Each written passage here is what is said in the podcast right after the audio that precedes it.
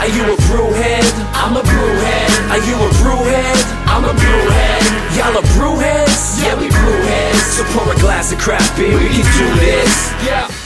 What's good, y'all? This is C Certified Brewhead, and welcome to episode 38 of Beer and Other Shit Podcast, Adjunct Series Quarantine Edition. This evening, ladies and gentlemen, this is a brewery I've wanted to talk to for a long time. I really don't know why we haven't done it to this day. Um, this is a brewery who, uh, like, I found on my uh, Facebook memories. It came up the other day, drinking some of their OG stuff from 2011. Um, these guys were definitely a big contributor to um, getting me into local craft beer. So I'm super excited to talk to these gentlemen right here. We're bringing in Liam and Ben from Nickelbrook Brewing. I'm pressing applause. You guys can't hear it, but yes. Welcome, boys. Welcome, welcome, welcome.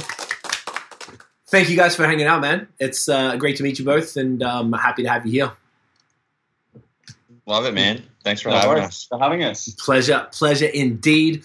Um, it's going to be a good one. Um, one of my favorite stories about Nickelbrook. It was, I think, I would arguably say the first brewery in Canada that I ever went to. I had uh, my friend. who- I used to have a co-host a few years ago. He was with me, and he just got caught up in life. So he, him, and I went on our first ever beer trip. and I think it was like April 2011, and we went to Nickelbrook, and we met. I believe it was John Romano, who was the was he the brewer at the time? No, he's the owner. the owner. But what? Who was? Because I know there's John and Peter. One of them was the brewer. I think it was John, right? Uh, Well, he never did think he- they've been brewing. They're both the brothers. 2011. Yeah, 2011. Yeah. So uh, that was when everything was in Was bottles. it Ryan? Not Ry- Ryan. Sorry? Mar- no, no, no. It was before Ryan. Long before Ryan. Um, uh, it was. It, it was definitely John or Peter, and we were just a couple of dudes. Didn't know shit about beer and stuff, like learning. And we went in. And this was when it was like you. You had a real sizable um, lineup. There were all bottles, like the twist top bottles. Green Apple Pilsner, baby. The, yep, the green apple. The um, wasn't that the gluten free one? Gluten-free? The gluten free one. Yes. Um, there was there. There were Headstock was was there back then. Um, the maple porter. That was one of the ones that came up the other day in the memories. And the best part about this is why I ne- I've always always had a soft spot for Nickelbrook, not just because it was the first proper brewery I went to, but he just saw us and he was like, "Yo, do you want a tour?" And we're like, "Like us? Like, all right, sick." And he took us downstairs. This was I don't know if it's the same facility, It is. Yep. it is the same place. Okay, amazing. Yeah, he just took us downstairs and just made us feel special and like, you know, once again, now we because of the podcast, we obviously do this all the time. But like at the, you know, that was the first experience, and someone just treated us like gold. And we're like, what is happening here? It was just really, really cool. And ever since then, it's um, you know, we bought like two of every single thing. Like just give us two of everything. Probably bought came out of there with a case, and we were on a beer trip. We filled the trunk up and it was just really really cool so i've always had a, a big soft spot and just been really following you guys closely over the years so um, i love what you guys do That's cool, man. Yeah. yeah That's a classic Italian hospitality from John. there. yeah John's pretty good. He loves to talk. So if you give him an ear, he'll Yeah. he'll, give it, he'll go, man. How long was the tour? It must have been about forty-five minutes. Yeah. I, I, I wouldn't two hours. yeah at minimum took the whole afternoon we had to sleep there yeah well, i don't actually remember. Can you imagine what the uh, the brewing uh, like uh, the craft beer scene in 2011 would even been like. like it was like it wasn't great us in Great Lakes. Yeah, there was you guys, Great Lakes. We went part of that. We went out to um to Wellington when it was this tiny little place. Oh yeah. Oh yeah, Um, true. We went to this place called it was like F. It was like three letters, F H M or something like that, around the corner in Guelph. They did like the hammer, something with hammer in it, stone hammer, maybe it's stone hammer or something. Oh, oh, oh wow. and then Oh, we went to then? pardon. Yeah, they. What else? That was in Guelph. Where else did we go? Oh, went to Trafalgar, who is now All or Nothing, I believe. Like we went to like the OG places. Like it was like pretty serious, and we were, um, you know, not super knowledgeable. Actually started like not going to talk about myself the bloody time, but just to give you context, we I did this thing called the 365 days of beer, where you had to, and you'll see me. I still do it, but you're supposed to take a selfie holding the beer or the branded glassware, number it, and then write a um, a, a little, just a few sentences about it, and just to document. And our friends in Australia were doing it, and I this is my first Canadian winter. I moved September 2010, and this was like January 2011. I started it, and they, I was like, well, obviously there's not 300 beers in the world, so this is redundant, but let's do it. So we lived in Bloor and Ossington on, in Toronto, and we across the street from the LCBO. So we'd go there, we just buy up all the European lagers, and I'm like, cool. Then you discover amber ales and blah blah blah. And the only other breweries there that were you guys, um, Wellington, Bose, um, I guess yeah, Trafalgar, a few other things, Wellington, things like that. Maybe Muskoka back then, maybe. And Yeah, um, Muskoka might probably be would have then, been around back then. Yeah, so It would have been the old thing. I remember that. oh yeah, all of it were old branding, which is why I wanted to touch on. Sod was guys- Sawdust around yet? They came, I think it was 2015, Probably. if I'm not mistaken. Oh, okay. I think because I don't think they're that old because they were contracting at first, and then they were a little down the track. They had like the OG um, Golden Beach, I think was one of the ones. Or they're like yeah, total different branding. So Sawdust was another great example of, of a new new brand as well. Um, a bunch of Yeah. uh, Wellington did great. So the, all of those breweries at the time it was all English focused, sort of nothing really exciting, but it was cool because that was all the stuff we could get in LCBO anyway. It was all I was bored out of my brain of like European macro European lagers, and then we started just you know Innocent Gun I think were there. That was kind of funky stuff like that. So there wasn't a lot of representation in available in LCBOs, and I guess you go to the beer store and they had even less um, of anything local. And it kind of like, oh, this is from here. Let's give it a crack. And like, bless you. Um, and uh, you know, it was just like a, a nice way to, to do it. So we're like, all right, fuck it, let's go on this little trip. And we ended up going to we went to Buffalo and did some stuff there as well. And uh, we did like a whole like three day thing um, and tried to go to as many places as possible. And it just happened to be that coming uh, west from Toronto, Burlington was the first stop. So it was like right there, and then it was all the rest of them. So it was an interesting time, but definitely it's a whole new world. When did you both start at Nickelbrook? Uh, so I moved to Canada uh, from the UK in 2015. Okay. I start. I then did the Niagara College brewing course, Nice. uh, and then around about my second semester. So you know, I was I was a glorified home brewer. I lied. My dad homebrewed. I homebrewed at university because I was too cheap to afford alcohol. Made some amazing ciders that turned out to be about 11% and was pure rocket fuel. Tasted like petrol, but it got us fucked up and did did the job. So we didn't that spend any money on a night out. And so yeah, so I went from that. Then went into working in bars, and then my girlfriend, who was Canadian, she uh, had, her visa was running out, and her masters had just finished. So she was like, "Let's move back to Canada." So I was like, "What the fuck am I going to do in Canada?" Hmm. And go back to school, re-educate seemed like a good idea. So I went and did the Niagara College program, and then yeah, so then like eight months in, um, the head brewer at the time then, uh, Mark Horsley, Yes. he Also needed like uh, a you know a, a helping hand to clean tanks, do cellaring work, you know, do the bitch jobs that he was too busy to do, kind of thing. You know, clean, work weekends, and just you know, for me, for a student, it was all I fucking needed. Right, it was a Yeah. foot in the door in what is the, one of the most competitive industries, you know, today. uh, You know, so that was you know eight months into a two-year course, and then when I graduated, uh, Nickelbrook and Collective was still sharing that facility in downtown Hamilton. And then when they split, I went back with uh, Nickelbrook back to the Funk Lab. And then, uh, you know Pat Howell very well. He's been on your podcast. Yes. When he the Blood Brothers, I took over as head brewer. Amazing. Okay, that's dope. Yeah, Yeah. I know Mark as well. So that's uh, you've worked with all those guys. That's a great uh, little lineage Yeah. of, of I've worked under Morrow, Mark, Pat, and you know, I couldn't have a better training group. yeah, man. Like those dudes are all doing some exceptional, really, really incredible work. So doesn't really get. Oh fuck! Look, I'm I'm sitting here with a closed can. By the way, are you both drinking this already? yeah, yeah. Yeah. God damn it!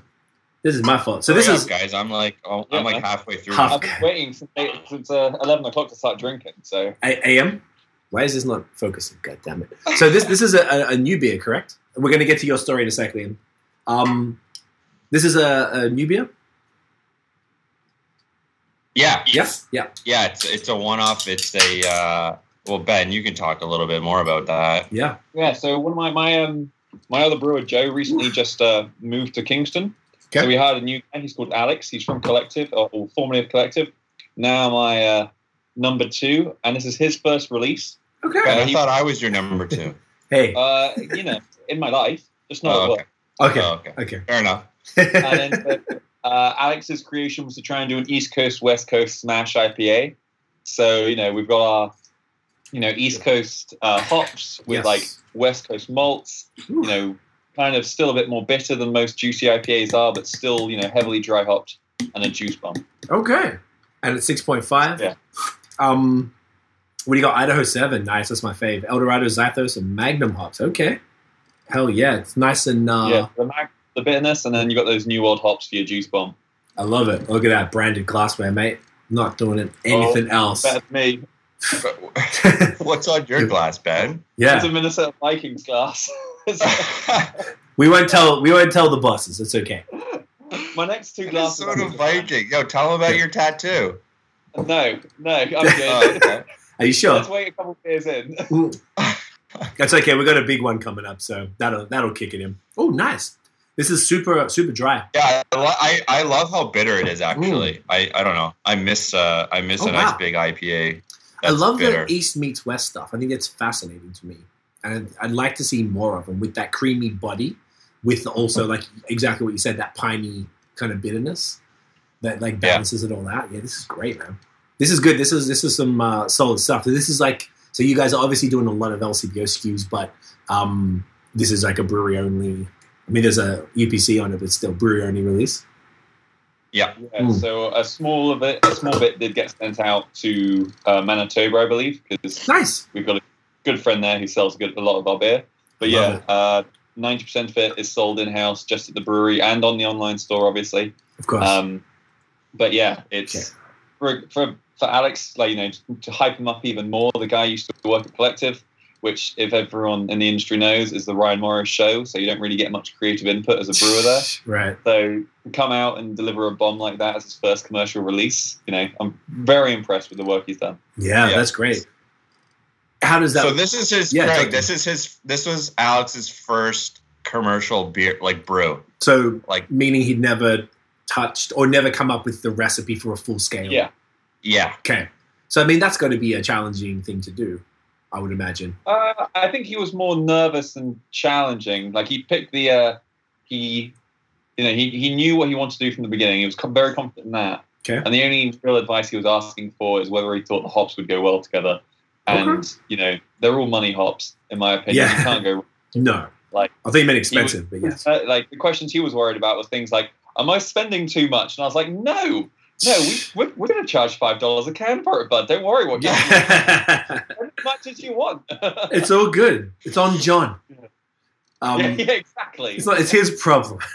no, this is this is great, and I guess that's that's kind of the attitude you got to have with these type of beers. If you're not throwing throwing some cash at it, it's kind of not going to turn out. And also, the, the the drinkers who drink this stuff know, like anything less than five bucks for a can with like four different expensive hops is uh, what what el- what are you doing here? What's happening?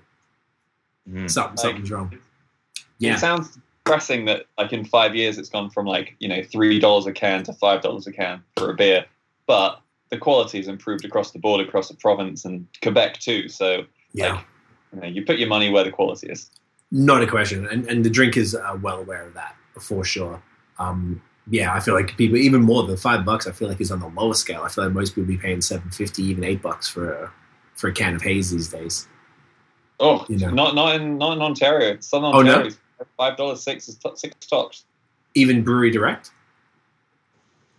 like ones that aren't distributed. Oh, that's a good point. You know what I mean? Because there's a few like there's a few spots, um, you know, uh, here in Montreal, and I know some in Ontario as well that would be charging, you know, seven bucks. What. Um, who are the hype bros from just outside Gatineau? Is it Battery? Uh, Bar Uh, Canada, Bas- Brasserie du Bar Canada. Bar Canada were the haze gods of Quebec. But Yes. since you're coming here next week, if you want, dude, I'll tell you all the spots. I'll link you with. There's Quebec is insane right now. I know we're here to talk about Nickelbrook, but I'll give you all the spots if you're going along the way because it's not just Bar Canada. There's Sankey and Baron, which are like fifth Baron. They're my fave, Yeah. like MVPs of 2020 Yeah.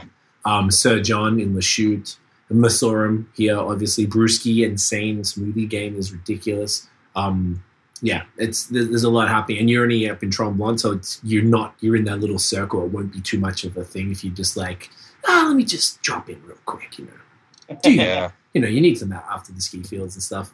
Ben, we got to do a tour of Quebec, man. Oh, Yeah. you guys should. I want to. Well, Yeah, I feel. Yeah, they could do it. I feel like uh, you, there's. I know the Craig, can we crash? Say less. Let's go. Do it. Fuck a pandemic. Don't worry about it. I called dibs on that couch. You're yeah, it's pretty on right now. It's actually a sofa bed. hell. Yeah, it's not too bad. oh, perfect. Yeah, this, fits too comfortably. Don't worry, you can uh, you know you can go bum to bum. It's easy. It's no problems. Um, I'm they- I feel like you're a, I feel like you're a little spoon, and that's that's a compliment. That's a compliment. little spoon. No one wants to admit it. No one wants to admit it at all. but there's a uh, I know the importer who brings out brings you guys out to the SAQ here.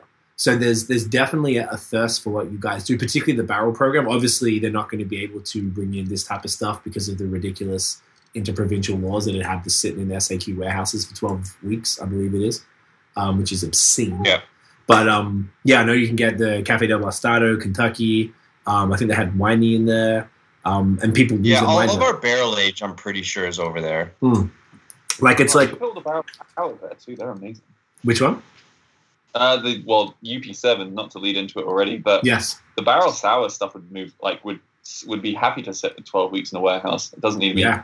You know fridge cold. So Yeah. So I don't. for those people. He might even Absolutely. bring them in. It's called um, is it Pivot or the other one? Yeah, Importation Pivot, P I V O T. So he's in, based in Quebec City. So he brings stuff in from everywhere. There's another one called Vitriol, I believe, but I think Pivot does does your stuff because I was posting about it. He was like, oh, just telling me that he brings it in. So the point being, there's a a large thirst for what you guys do here. And one thing I want to see more of as someone who lives in Montreal and before COVID, I was in Toronto or at least Ontario all the time, um, like once a month. They uh, there's not. I don't feel like there's a, a lot of that collaboration that I'd like to see more of. It's starting to improve, but I feel like it's just a, a, symptom of, I guess, breweries like you're busy, you have to head down, you're just working, you're doing your thing, and you know you don't really sort of look up to think, oh yeah, like there's a million other things. You mean on. like collaboration in terms of like two breweries getting together and brewing Correct. a beer together? yes? Yeah. I feel like it's happening a little more, but traditionally across the provincial, just because of you know I'm not from Canada and I was living in Toronto first, and I've you know half the people I know are there.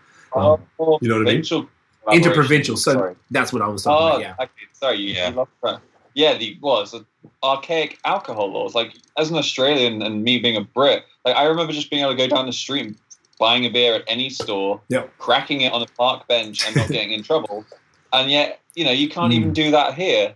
When you know, and what's the rule in Quebec? You have to be having a picnic to Yeah, open a a. picnic, a which is not. I we used to just bring an unopened packet of chips, and then I had a we had a homeless guy one time be like, "Dude, you can't do that. Like, you got to open it at least." I'm like, "Oh, okay." so now we try and bring a little platter of cheeses and a baguette or some crap, and you know, in the summer it's great. We're next to the mountain here, so you just go to the park and, and bring some beers and stuff, and no one really bothers you.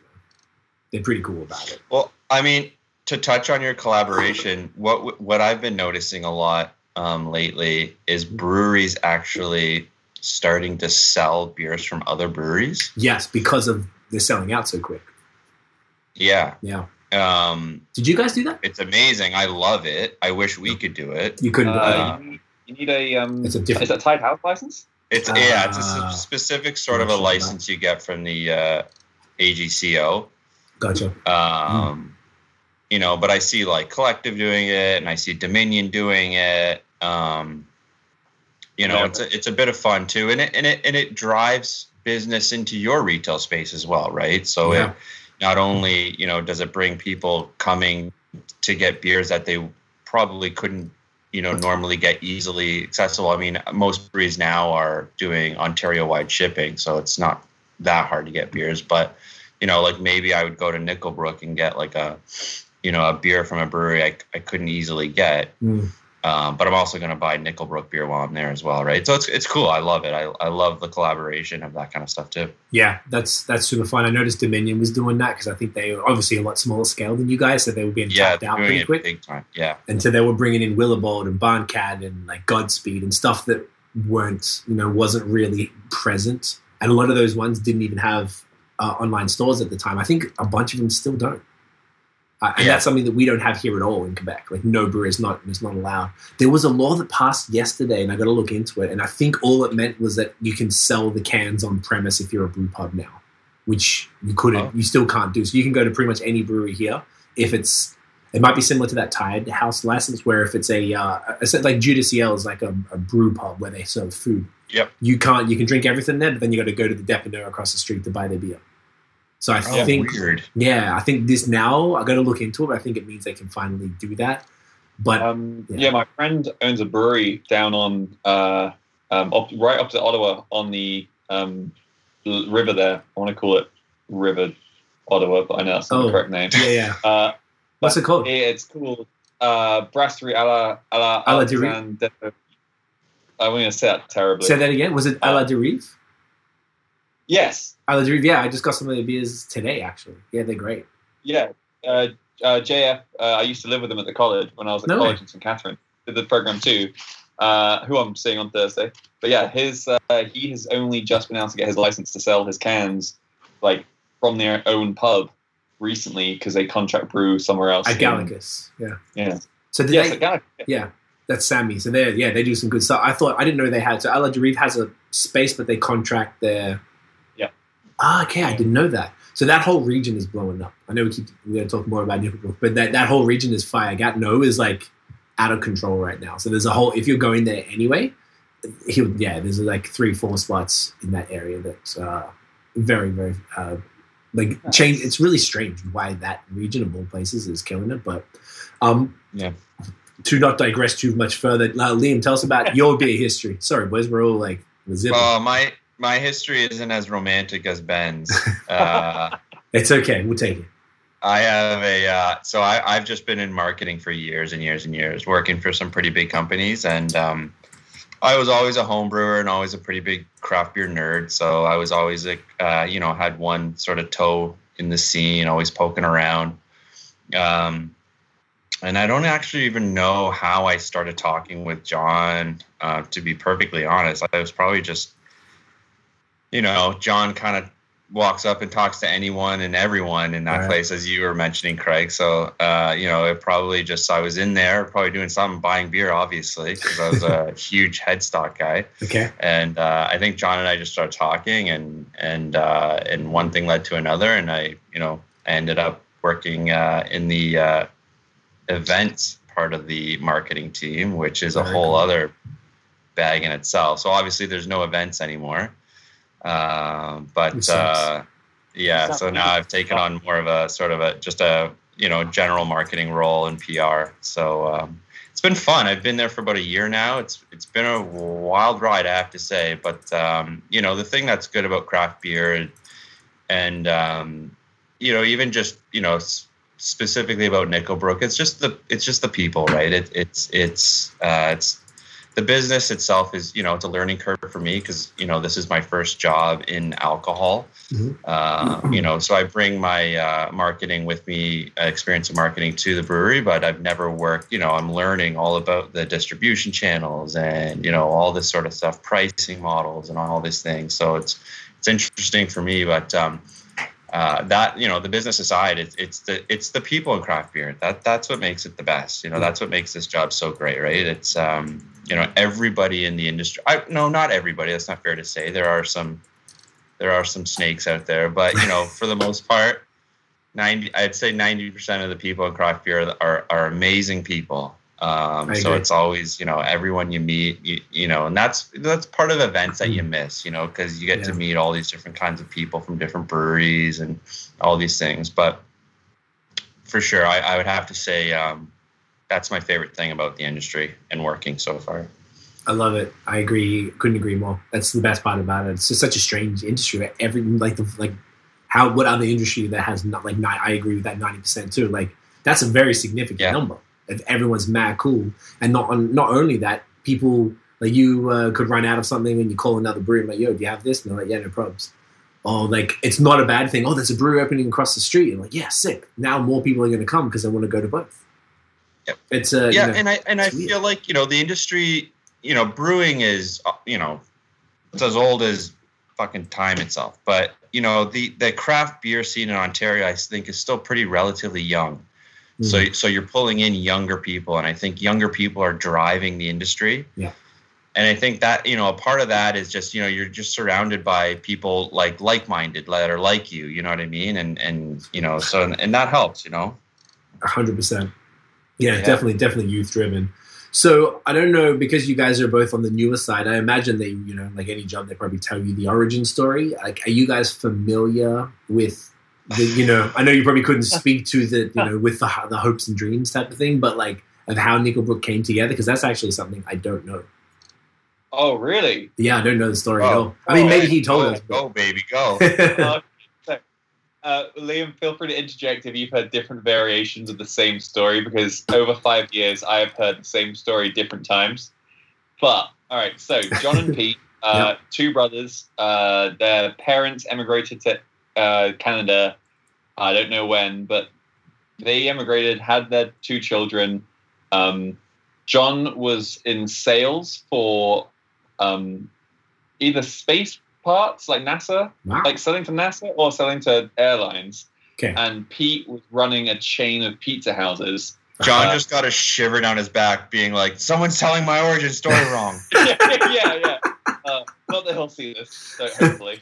But anyway, so the two of them came together because they wanted to either they, they decided they wanted their own business, realizing that working for something else, working for someone else wasn't worthwhile, and they proceeded to buy uh, the property where you came to visit in Burlington, and started a you Brew make your own beer, make your own wine store. Okay. and you know this was this was in like the I want to say 85 this is when this started oh wow. Okay. and it like it went it was like crazy busy like they w- they were still getting the same customers from 85 calling up being like do you still sell wine so it's still popular but anyway so okay. that happened and then uh this was probably oh definitely before your time if you came to Canada in 2010 Yes. but there was uh, the buck of beer uh, trend where like. Lakeport Molson and the uh, big boys realizing that That's You- where Collective brews out of now. Fun Yeah. fact: Collective brews, brews out of Lakeport. Lakeport. That's Yeah. what it was. Yes, I heard that. Okay. the buck beer craze came in, which completely killed the Ubrew stores because, as you can imagine, macro breweries can make dollar bottles of beer better than The you brew. John. Yeah. uh, so John had all this equipment and then proceeded to be like, well, why don't we just become a brewery?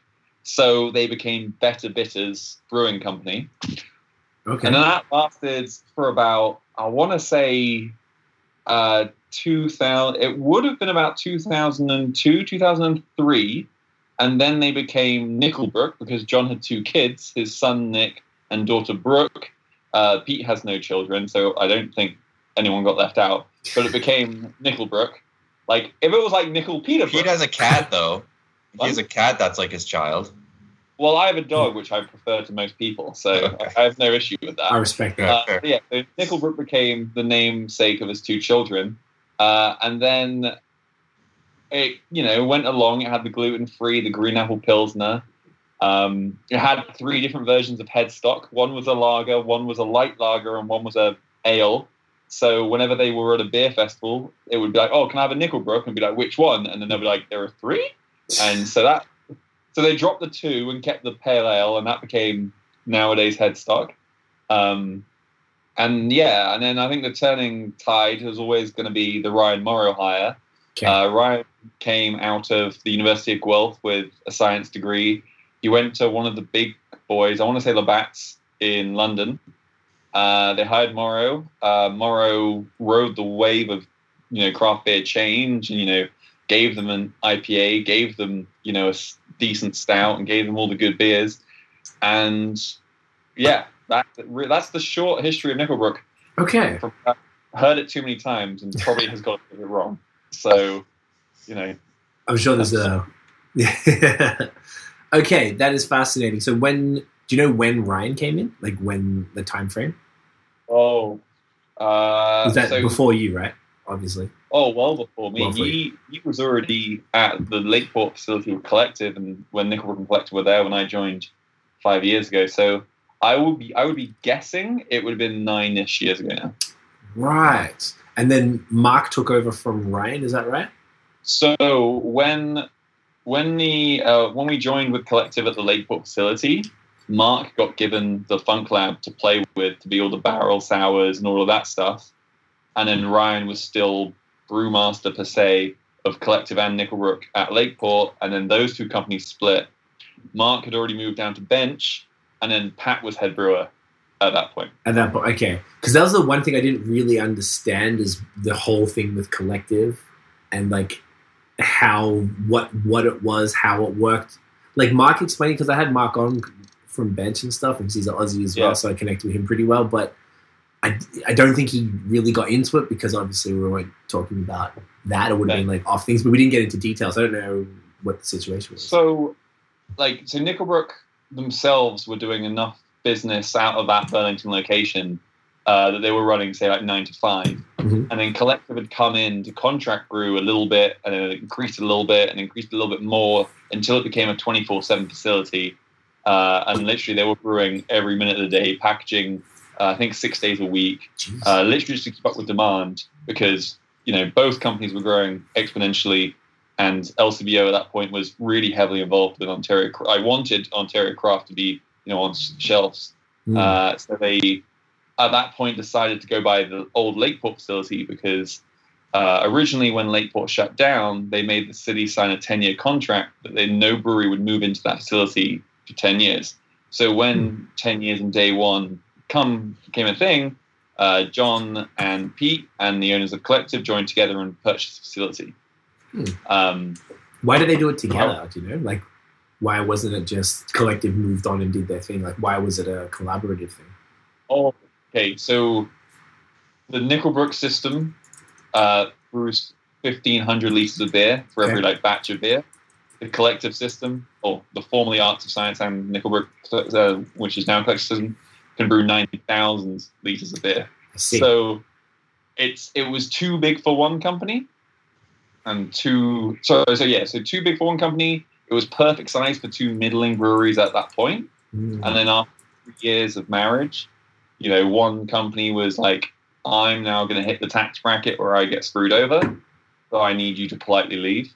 And then so collective, you know, decided that they were going to increase ex- again exponentially because they were then going to go to the states. They're now in Sweden, now in Spain, now in you know, both of both you know much more countries than we are.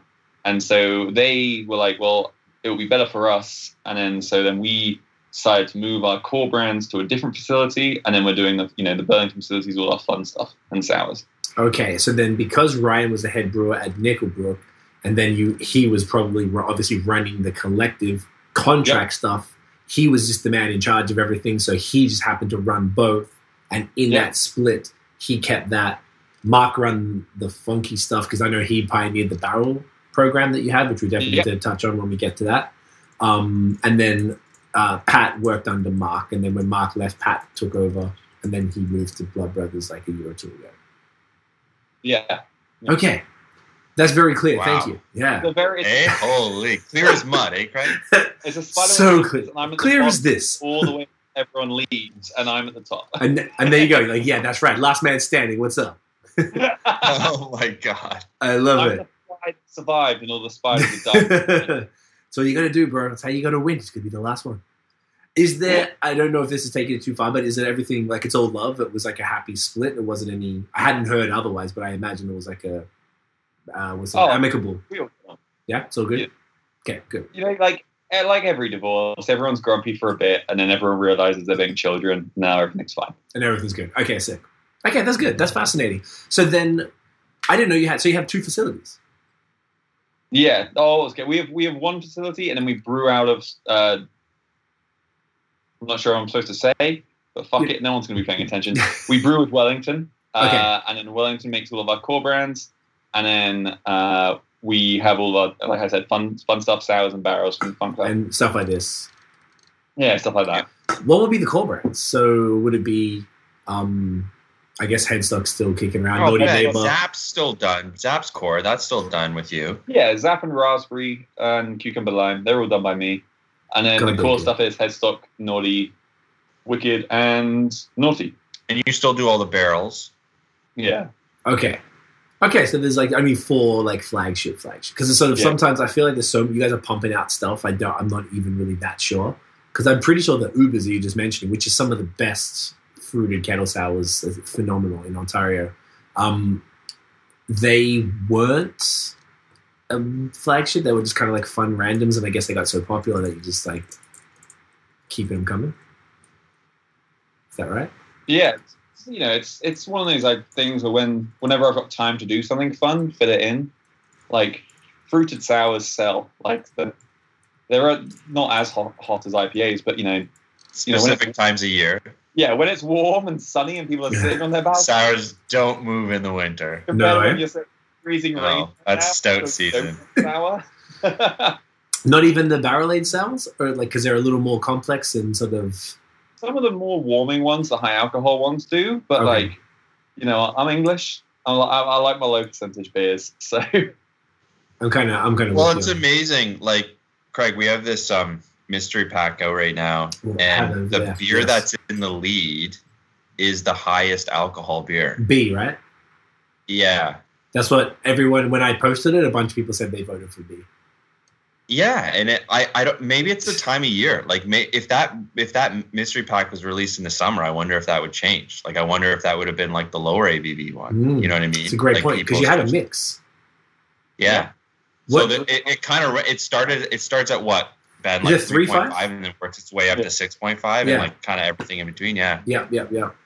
It's one of the coolest concepts um, uh, since you talked about. it. There's so man, I actually kind of didn't realize how much shit there is to talk about with you guys because there's so many things that you guys are doing um, that uh, just fantastic. So the mystery pack for people who, who didn't know, the first one was 2017 on Untappd. It said 2019. So I posted it the other day and I lied about it because I thought I was like, who even knows what time is anymore?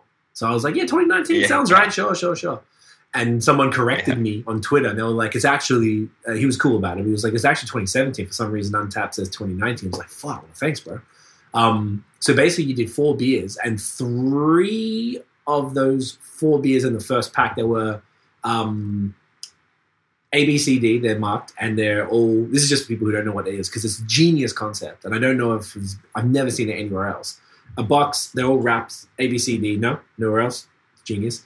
Um, and three of the four beers from the first pack became core brands. I thought it was two, and this uh, gentleman corrected me and said Cheeky Bastard actually was um, the the other oh, one. oh, the gentleman was wrong. All four. Oh, four.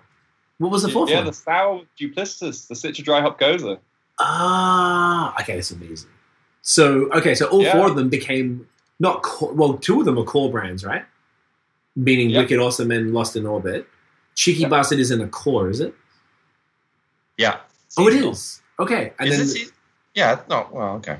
Well, semi semi core. It's like it's six months of the year. six. Okay, so was that like?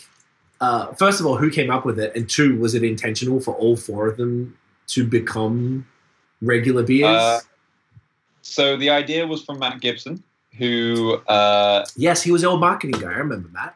He's yeah, at um, the no Royal Canadian with Meat now. He's, he went through yeah Royal Canadian Meat Yeah, and is actually now being a lawyer. he's a lawyer. Yeah, he's actually in property law now. So if you're ever moving to Hamilton, give Matt Gibson Give a call. Matty a call. He's a champion. Good on him, getting that real money. Yeah, he's a, he's an honest, good lawyer. He's not one of the bad. No one of ones. those bad. Uh, Okay, good to know. Uh, but he, it was his idea in the marketing department, just being like, like as you said, no one's done it before. Like, fuck it, what's the worst that can happen? Yeah. Like, you know, if if people don't like one beer, people don't like one beer. Uh, it turns out it was something stupidly close. Like Wicked Awesome was C. was like way ahead uh, Yeah. with like fifty percent of the vote, and then the other three had like an equal, uh, like fifteen percent split. Mhm. Um, And so no one really was like, oh, well, no, none of them weren't popular. Uh, and then it became kind of like a rolling effect that we kind of had already agreed that the Lost in Orbit Session IPA was going to be a seasonal too. And the LCBO had agreed to that. And then the cheeky bastard came into play because uh, the uh, Bolshevik bastard Imperial Stout, they didn't want in bottles anymore Okay. and we didn't want to do a nine percent stout in cans, so we were like, "How about four and a half percent stout?" And they were like, "Oh well, it was popular in the mystery pack, have it." Hmm. And then when the sour craze started, we approached the LCBO again, being like, "Hey, we already have this popular sour. What do you guys think?" And they, you know, were happy with it, so they were like, "Yeah, definitely, why not?" So okay. it was kind of a mixture of two. Like Wicked one, Lost was already slotted in as the seasonal, and then the other two were popular, and then the LCBO asked them back, kind of thing. no way. Okay, so it just kind of worked out. It wasn't like a cheeky thing where you were going to do it all beforehand anyway. It was more just like, oh, well, people No. liked them. Like, Surprisingly not. Okay. That was- Ben, what's the zap? What's the what's the zap story? Because I don't even know that. Sorry, Uh, Craig. I'm no. like taking over your show now. Li- please. Okay, so, It's uh, yours, brother. You're in charge so tonight. This the sales were dropping, and Raspberry Uber was still high, Okay. and they were like, "Oh, can you guys do a new sour that would be good?" And so we had recently done a one-off, uh, uh, one of like the Funk Lab releases.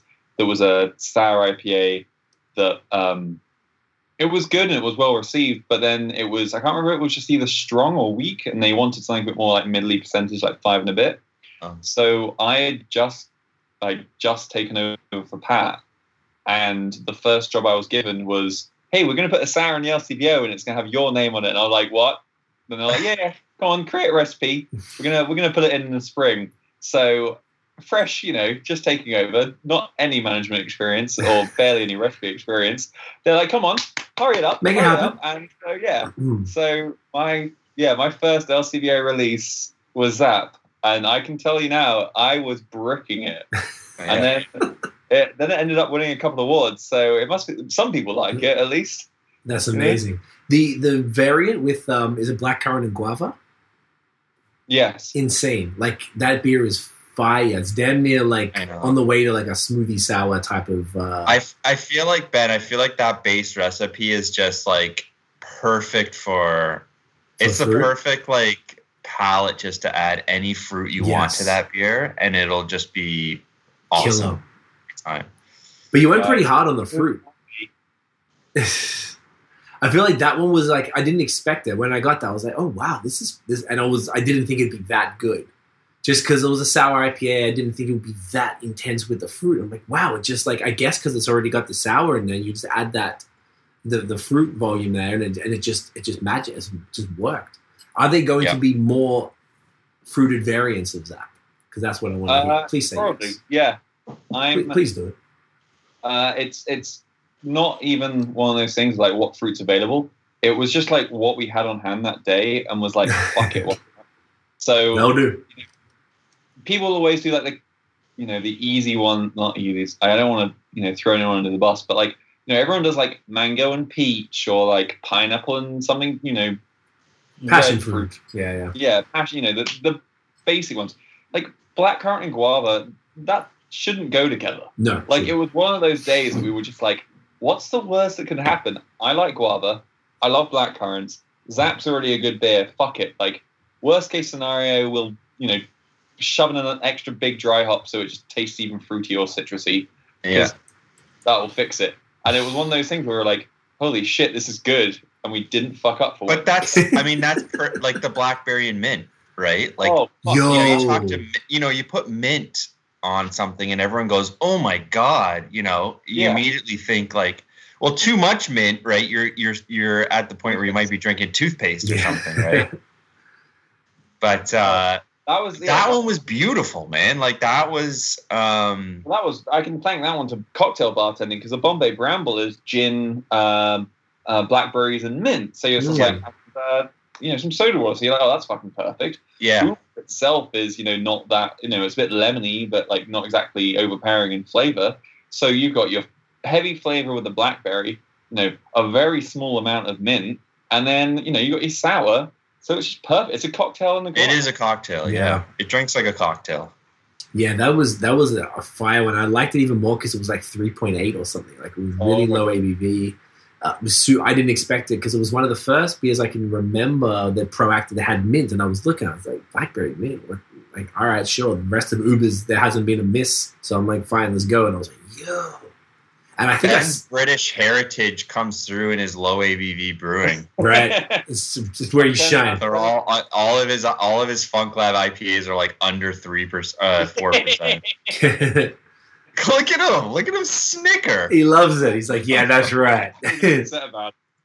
I love it. Jeff Blackwood just said, uh, "Quality content, fellas. Cheers, cheers, Jeff. It's all, uh, it's all Liam and Ben right here, killing. it. Okay, the yeah, like the Uber series as well. Since you're speaking about that, is just such a phenomenal. So for people who don't know, I guess it's just a dry hop sour series, right? Dry hop fruited Oh, sour. it's not even dry hop. It's not dry hop. It's just a, Now, Fruited sours. Okay, so it started with uh, maybe you, you can just tell tell you guys will know. Tell us the Uber story because Uh, those beers are fucking insane. So it started with just a basic Berliner Weisse called Uber, uh, which is your standard German style, low ABV uh, Berliner. And then um, I'm pr- I want to say 90% sure it was Mark's idea to add raspberries to it. Okay. And at the like stupid amount of 1,200 pounds of raspberries to each tank, uh, which you know seems you know nice and easy, but we get them in these 20 pound boxes that we have to open Oh and put no! in each tank. I, I, I hate this beer, but love it because it's so good. Uh, and then That's yeah, we let it ferment with the fruit, uh, filter out, bottle it, and it's you know if those who have seen it and those who haven't, it's absolutely bright pink, the same color as the uh, either the red on Liam's shirt or the lamp behind him. Yeah, Craig, I helped Ben put raspberries in the tank one time, and I walked out of that place looking like I just murdered someone. The bag Take split like. Oh, we had this one girl, Emily, whose boyfriend literally thought she had been stabbed as she walked out to work to be picked up. oh Like, no! you're just dripping in raspberry juice and oh like i hate being sticky more than anything it's and gross. it's just the worst job but you know you've got to do the work to you know make good beer right so hundred percent. and then so yeah from them from raspberry we had peach and pineapple for a bit and it's always just been one of those beers that we the, the base beer is so good and then whenever you add fruit to it it's so much better so we've done passion fruit we've done uh blackberry Grapefruit. we grapefruit, we'd have done Oh, blood yeah. orange. Like every year, we you know crack out a couple more just because everyone loves it. Yeah. They just it's just such a great series. I just yeah, I definitely remember the raspberry being like, yo, what I, th- I feel like it was one of the earlier I don't know if I'm I'm boosting or not I'm misremembering. Oh, yeah. It was definitely one of the yeah. It was probably, it's probably one of the earliest sours in the LCBO as well. Okay. Even just like uh, what about Ontario sort of period as far as like that level of fruit and you're like, what is this? Like I Uh, well, it was before my time, so Okay. like so that my- that's a while ago. It was before you were 2015. Like first shift Nickelbrook was filtering like the third or fourth batch of the stuff, so it's at least five years old, if not six. Hmm. Okay. I would imagine. I mean, um, who remembers anything anymore? But that back, you know, 2014, there probably wasn't a lot of beers that were like that in Ontario or Quebec, like that level of like fruit um, in the beer. So I've yeah, okay, that's sick. And it, even just, I feel like it was one of the um, earlier. Is it's cucumber lime, right? The Gose version of it. Yep. Yeah, I feel like it was one of the earlier cucumber beers I'd had too. And Yeah. cucumber can be a um, divisive you know, adjunct as Yeah. far as like, you know, it, it can go either way pretty quickly.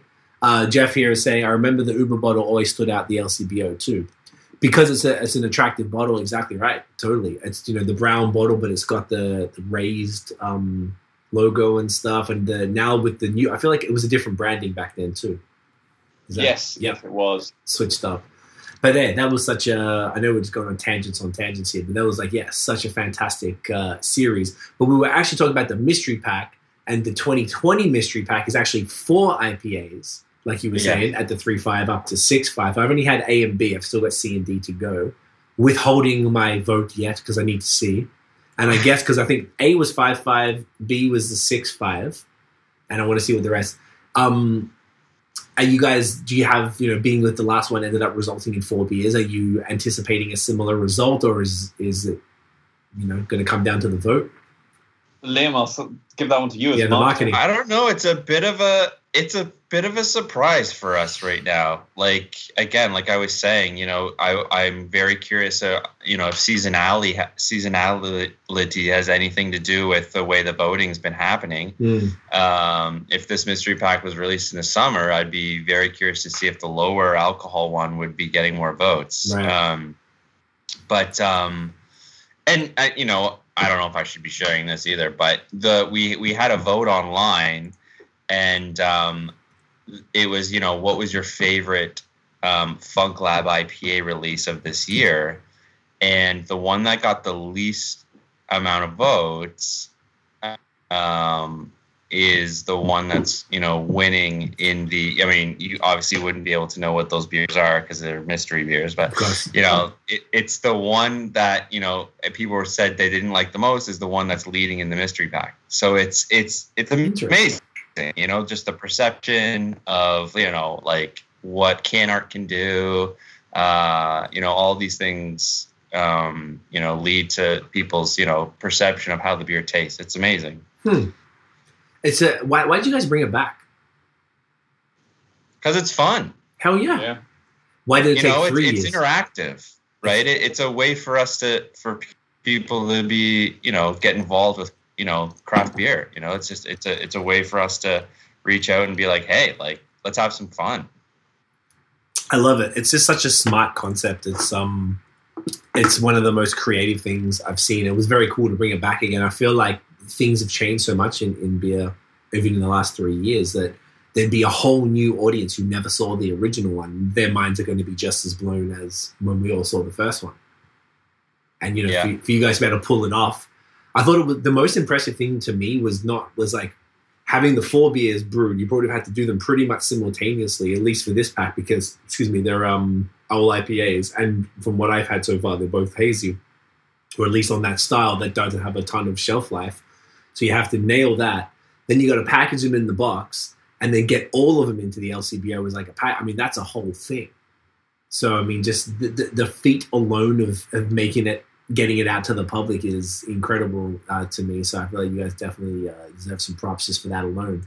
So I hope it does result in multiple SKUs, regardless, because the amount of work you freaking deserve it, man. Like it's crazy. I love it. It's just it's just so innovative. Um, speaking of that, the, the the segue I want to go to, Jeff just commented again. He goes, "I had D and B. B tasted like Sabro IPA, and D tasted like a light version of Bronin, which is the uh, High Road uh, Vermont style IPA."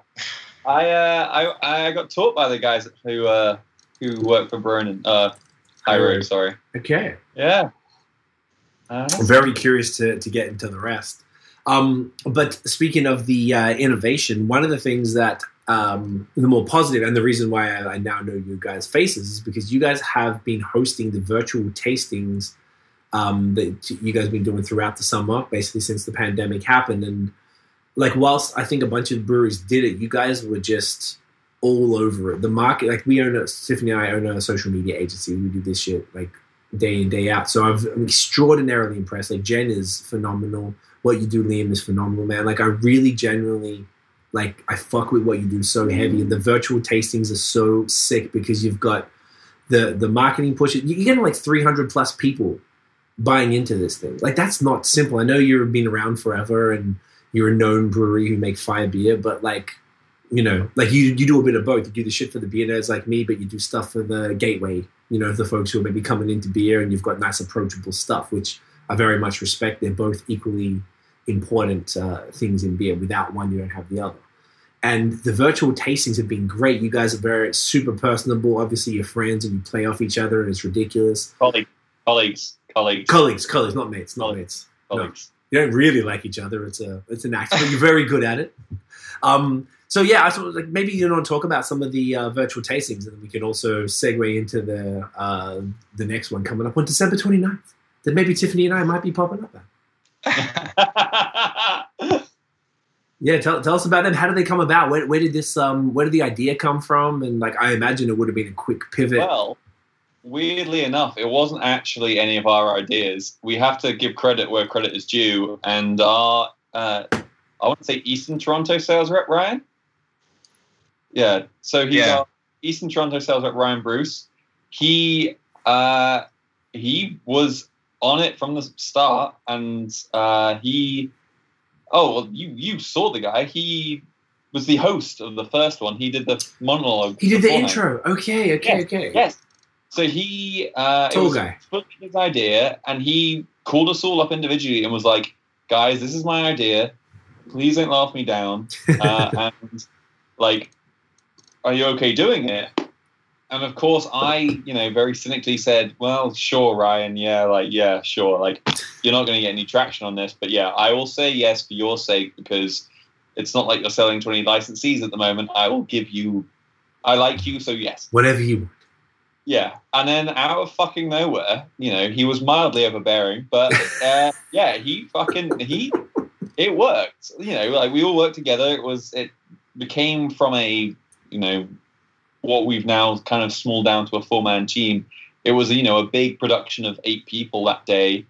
Uh, but yeah, you know, but other than that, it was kind of I think we were the first people to do something like it. I hadn't seen anything before it. No.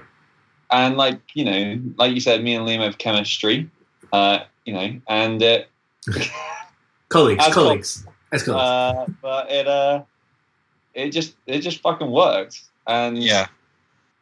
Well, I mean, it's a it's a nice way, you know, especially with events not happening anymore, and and you know people wanting to still interact with breweries. It was just it just made perfect sense, you know, when Ryan was like, "Why don't you guys just do what you do at events online?" And we just were kind of like, "Oh, like you know, it's always the the simplest ideas that are the best ideas, you know." And we just were like, "Yeah, like that just makes so much sense. So let's do it." And um, Craig, you've met Jen, and you know Jen's brilliant. at I actually haven't. I've, I've spoken to her And eight trillion so- times on email and text, but I've never met her. Yeah, well, yeah, I mean, hopefully you get to meet her soon because she's she's lovely. So, uh, I mean, Jen and I sort of sat down and said, okay, I mean, uh, let's take this concept and really just sort of blow it out of the water. And so we did our first couple of virtual tastings, and the response we got was, uh, you know, uh, above and beyond what we expected it to be. Uh, you know, I remember our first one, Ben and I were like so nervous and so straight edge. And then if you go to watch our last one, we just kind of, it's not that, we're just a little bit more relaxed, is what I would say. uh, you know, we're not as, uh, you know, making sure we're crossing all the T's. We're just, you know, pretty loose about it. And I think people appreciate that a little bit more now Yeah. um, you know, com- coming to know Ben and I, and you know, we've done a few of these things now. So, um, you know, it's as much about the beer, you know, tasting as it is is just like Ben and I, you know, watching Ben and I just shoot the shit. And for whatever reason, people like to watch that. So whatever, I don't know. I love it. Uh, but I, I always start though in that like you know when you go to a beer festival and you're a bit sober still and you're like oh I'm gonna try and enjoy every bit here and then by the end of it you're literally like making fuck man you're taking the piss of your mates and you're just Yeah. chug your beer as Yeah, you like, go ah! Yeah. like they've all they've all like started at a high level and then they've all slowly dropped they just course they drop quicker now than they used to. yeah, so. That's where people Um, want them to to. yeah we've got so yeah, coming up so there. the um so the, the the one we have coming up the holiday party in a box jen and i were like this could be the last one we do. Let's just absolutely just blow it out of the water and just try and get as many people involved with this one as we can. Yeah. because you know there's only so much ben and i can do. We you know there's only so big of an audience as we can pull in and sometimes we need our friends from the craft beer industry to join us because it's fun you know? So um you know this thing's just going to be just nuts jen's freaking out because all the back end you know technical you know stuff she has to go through with the zoom call and the lighting and making sure everybody we had erica on from the uh, Society of society Drinking of beer Ladies. drinking ladies on our last one and the she couldn't get the volume to work so it was like this weird echoing whenever she would talk and Oh, then we no. would talk and it was like weird sort of thing and I just saw Jen look like she was about to cry Oh, when no. this was all happening. Poor thing. Just you know, oh, it was the worst. But you know, so this one, you We're know, doing she's a, uh, out. She's so she tells me every day, Craig, how nervous she is about this one Ah, coming up because there's you know, it's not only one person coming on. It's I mean, I think we have It's like five or six. Oh, because you got the- in band. The three bands, a comedian, us, and Ren. So, Yeah. yeah, five. So there's and it, and and Six. Jen managing all of it, Oh, and gosh. so There's while you and me just get drunk yeah. yeah, while Ben and I just sit there and get drunk. Like, ah.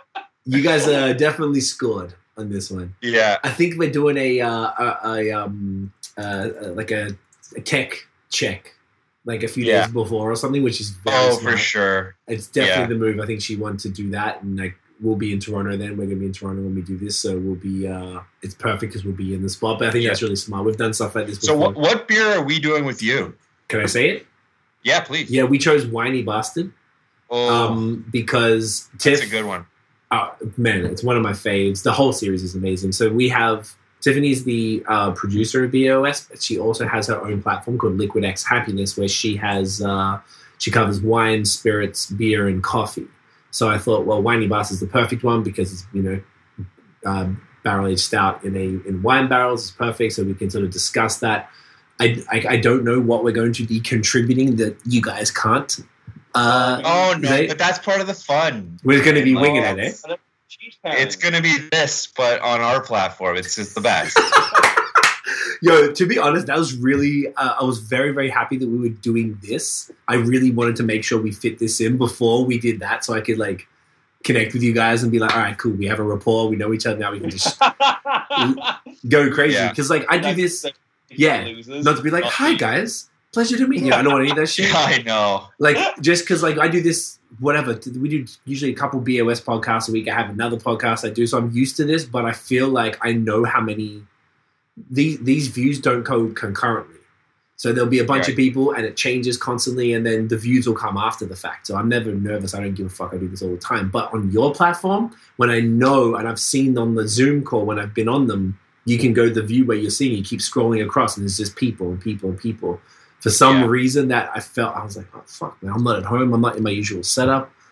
I hadn't met these guys yet. I don't know what the fuck I'm going to say to bring any value whatsoever about this five hours we'll beer. take good care of you, Craig. So, Don't worry. I'm uh, I feel I feel I feel much more at ease now.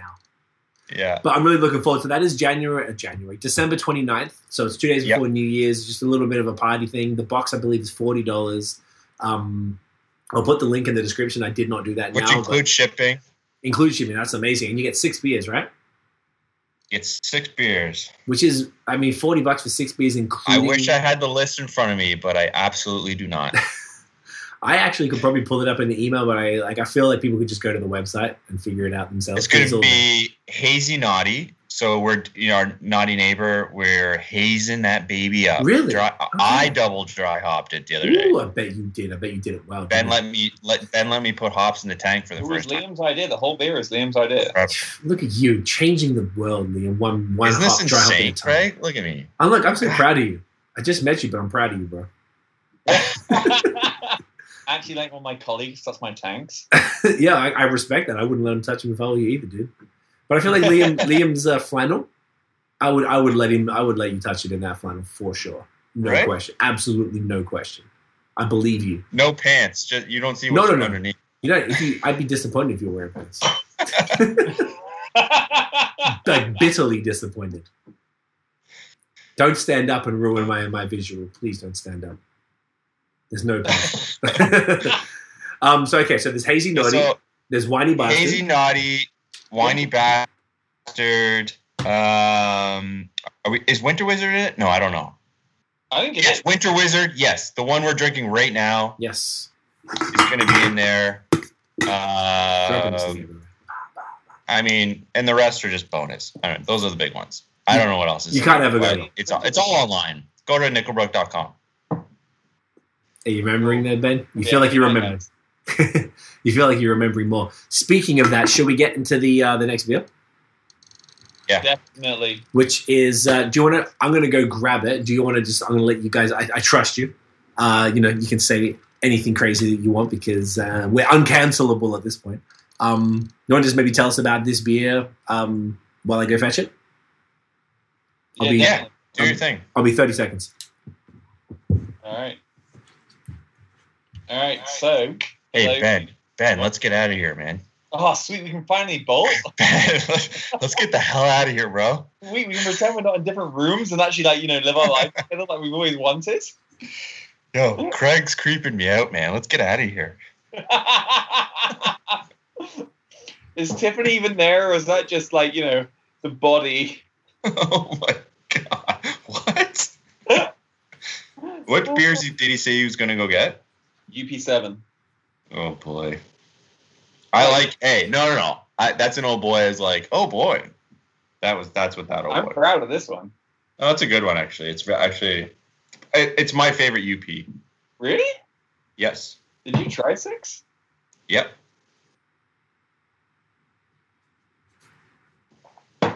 But with six, Six six won the awards, remember?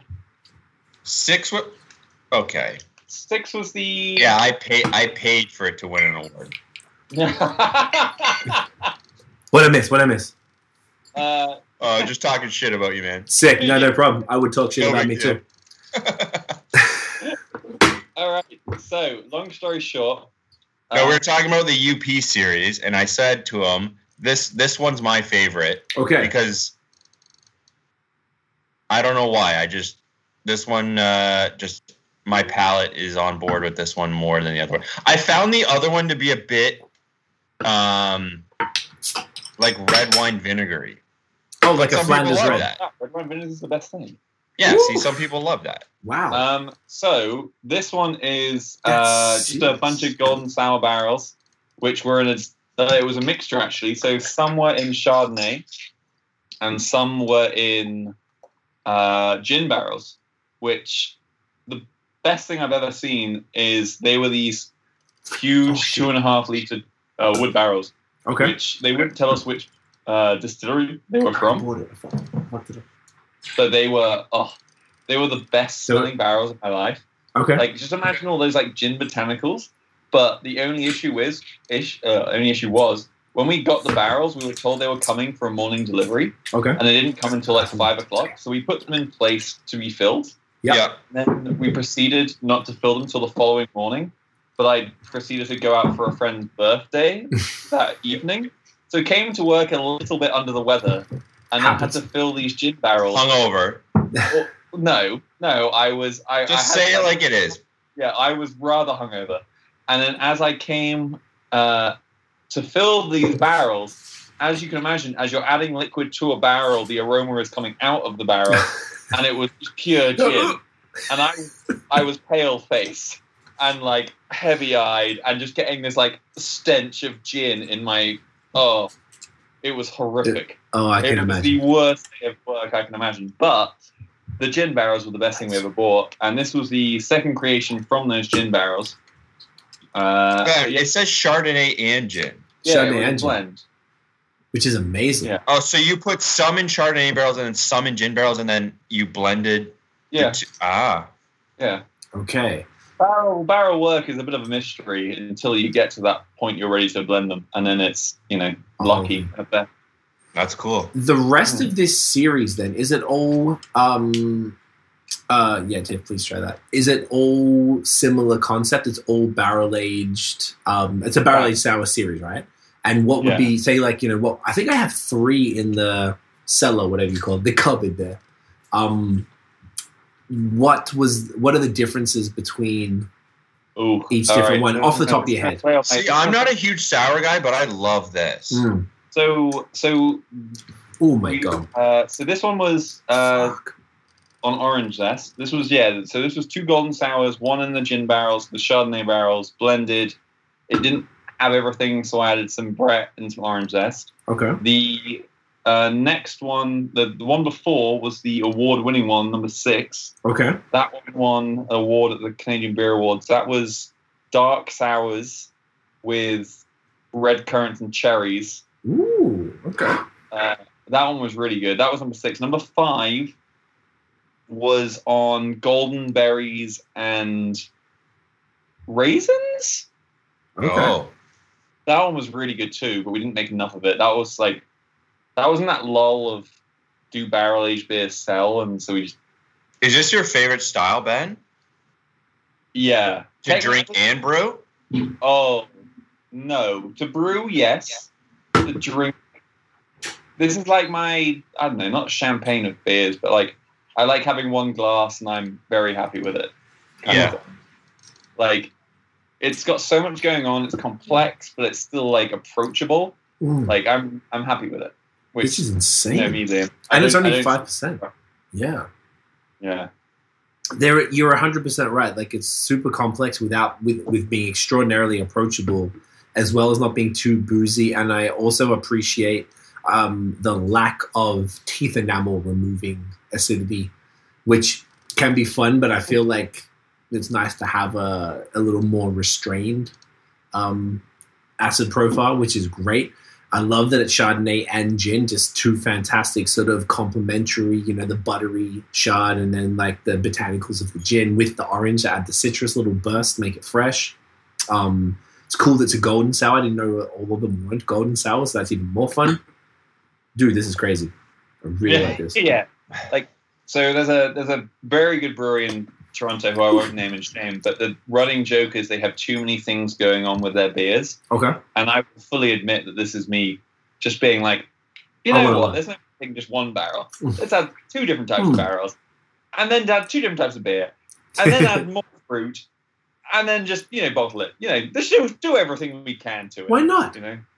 But the results are in, and holy, Yeah. Yeah.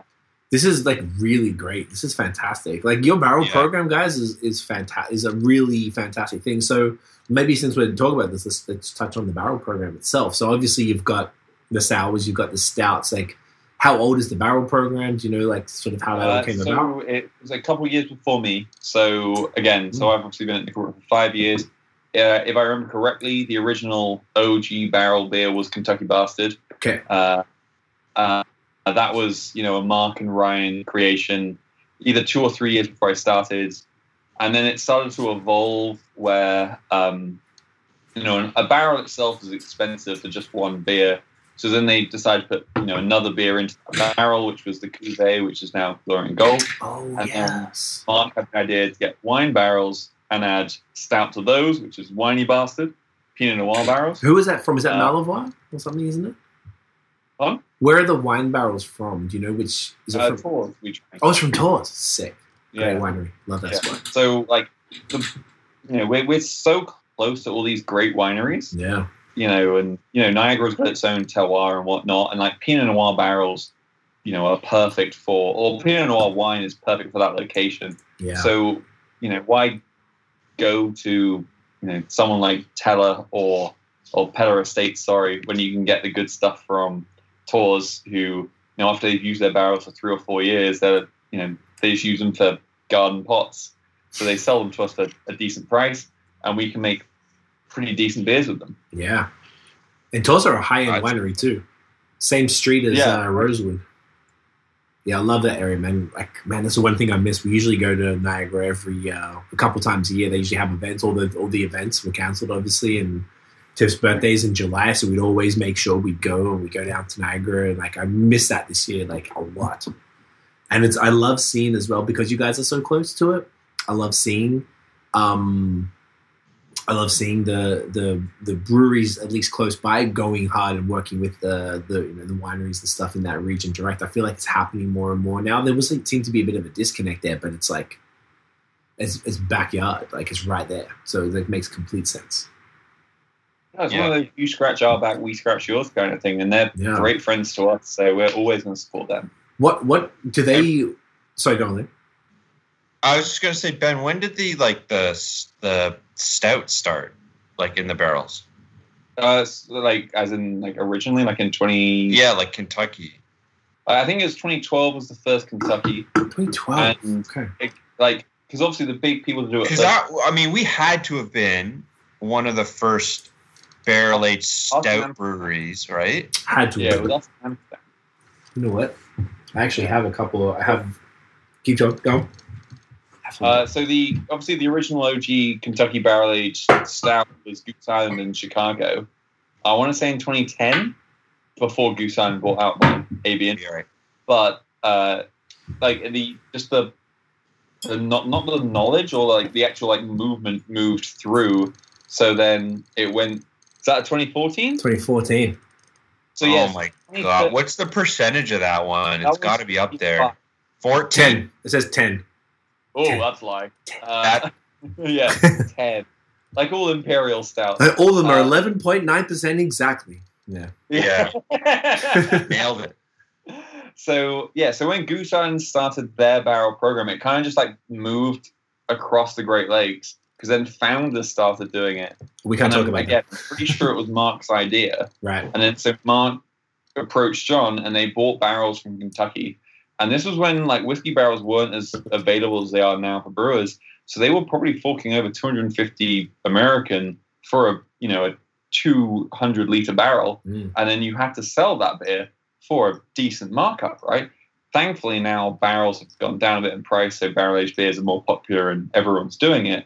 But yeah, Mark and Ryan were, along with the guys from Amsterdam, probably the first people to do it in Ontario. Interesting. Ben, isn't there a story? Didn't you tell me a story about how one of the one of the barrels you guys were making like there's some of the residuals from like the ash of the barrels you guys were like filtering?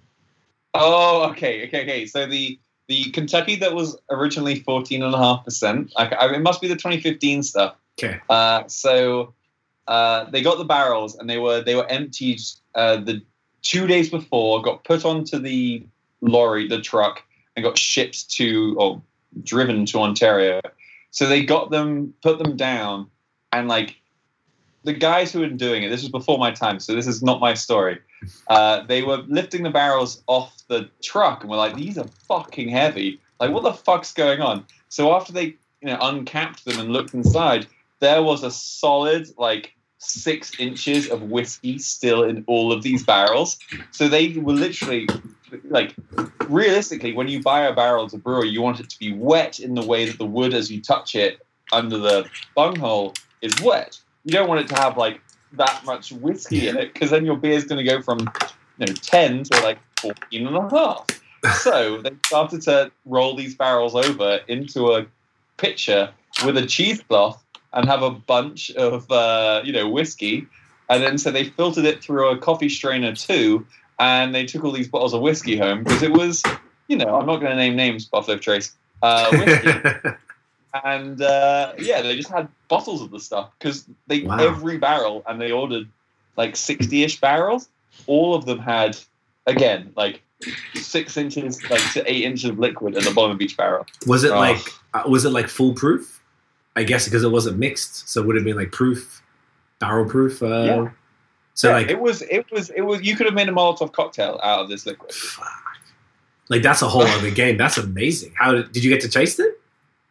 No, this is before my time. So Damn. Yeah, this is just one of those legendary Nickelbrook stories. Yeah, like, and honestly, like, you wouldn't be surprised if there were probably still bottles of that lying around. Not even bottles, probably like growler fills. Of whiskey, isn't that hilarious? It just sounds gross. Yeah, That- that's pretty. That's pretty rare. I don't think that would happen uh, every day. But that would explain the fourteen percent. Realized what they were doing wrong and now emptying their barrels properly. Yeah, I imagine. Yeah.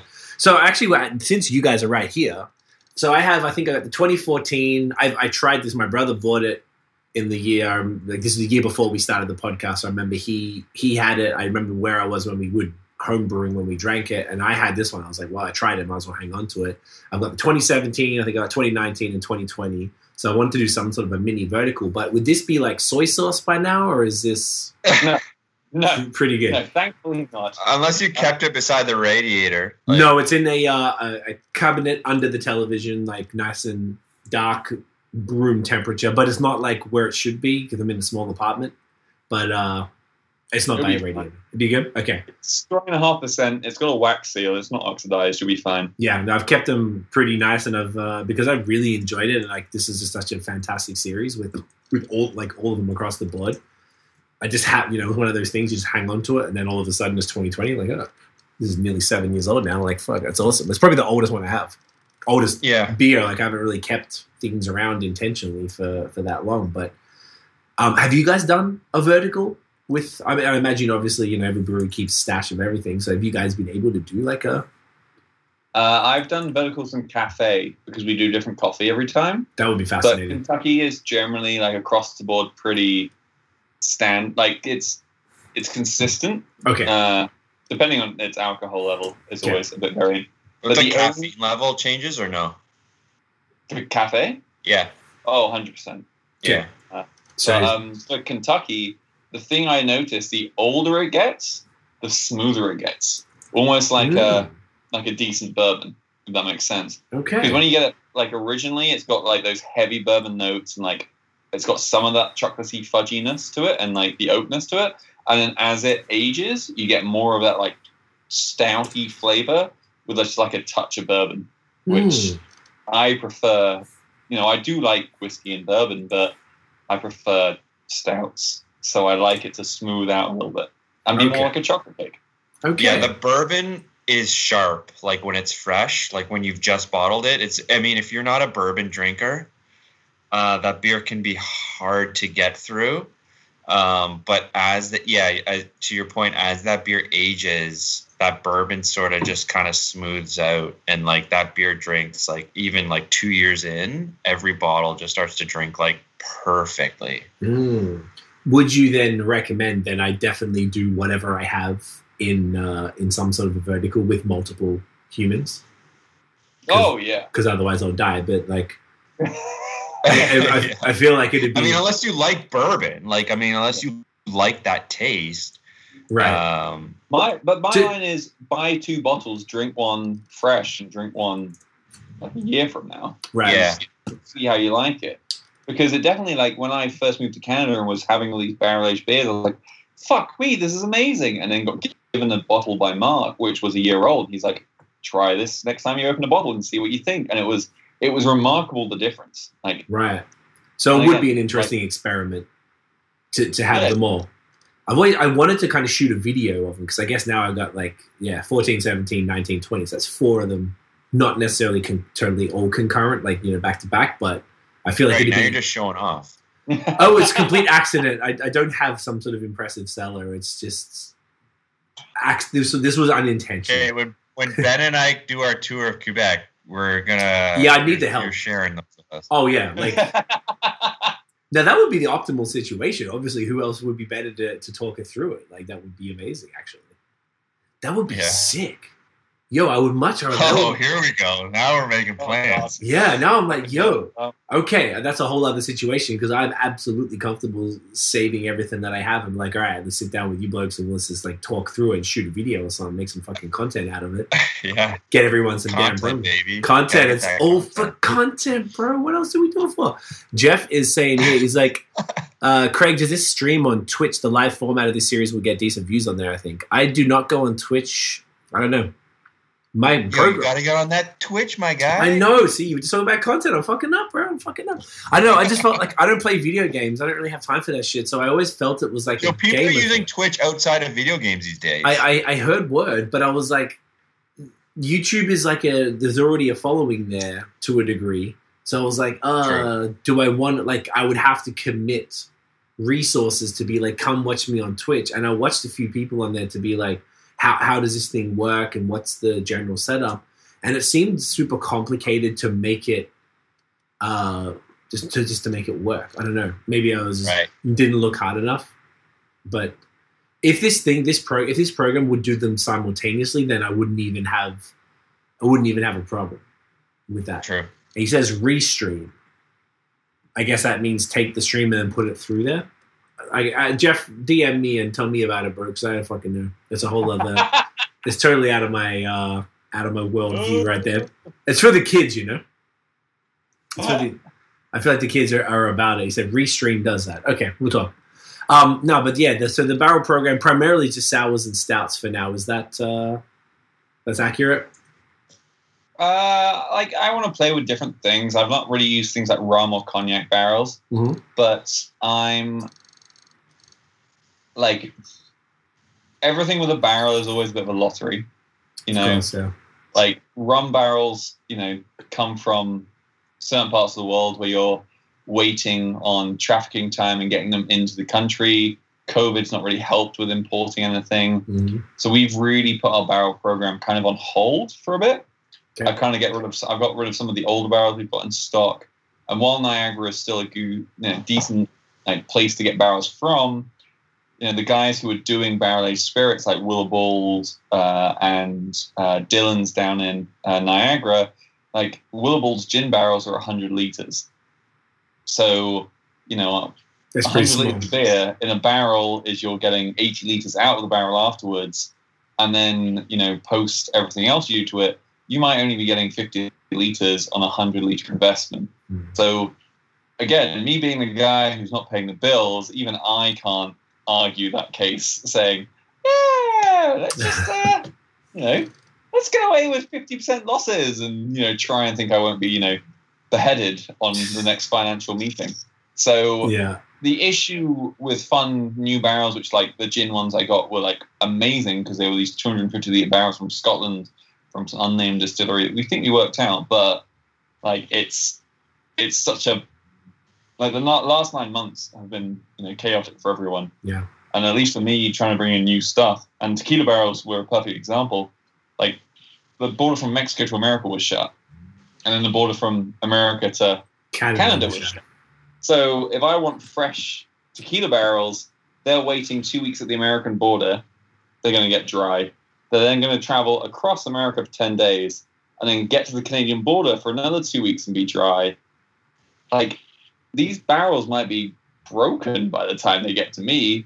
And if I'm going to tell John that we're buying, you know, 10 barrels at $250 a, well, 250 American a time, you know, that's $2,500 of which then say only six of them are functional. Mhm. Like the ROI on that is is awful. And then you know, so we've been having we've got some barrels in from Niagara, but like everyone's doing wine barrels. You know, people want to see the fun stuff nowadays. So like the gin barrel stuff sold amazingly. The tequila barrel stuff has sold amazingly. So you know, fingers crossed. You know, come like April when COVID hopefully might be over with the vaccine. You know, I'll be dishing out some fun sours. So or fun barrel aged stuff. You know, it doesn't even need to be a sour anymore. You know. It's whatever. There's barrels. Yeah. The second I can get my hand on something like port barrels from uh, Porto, like that's what I'm fucking gonna deal with. Yeah. Yeah. Sand. Uh, what was it called? I went to that um, port. There's, I went to Porto a few like 15 years ago, and there's that. It's, it's called Sand something, like right in the city.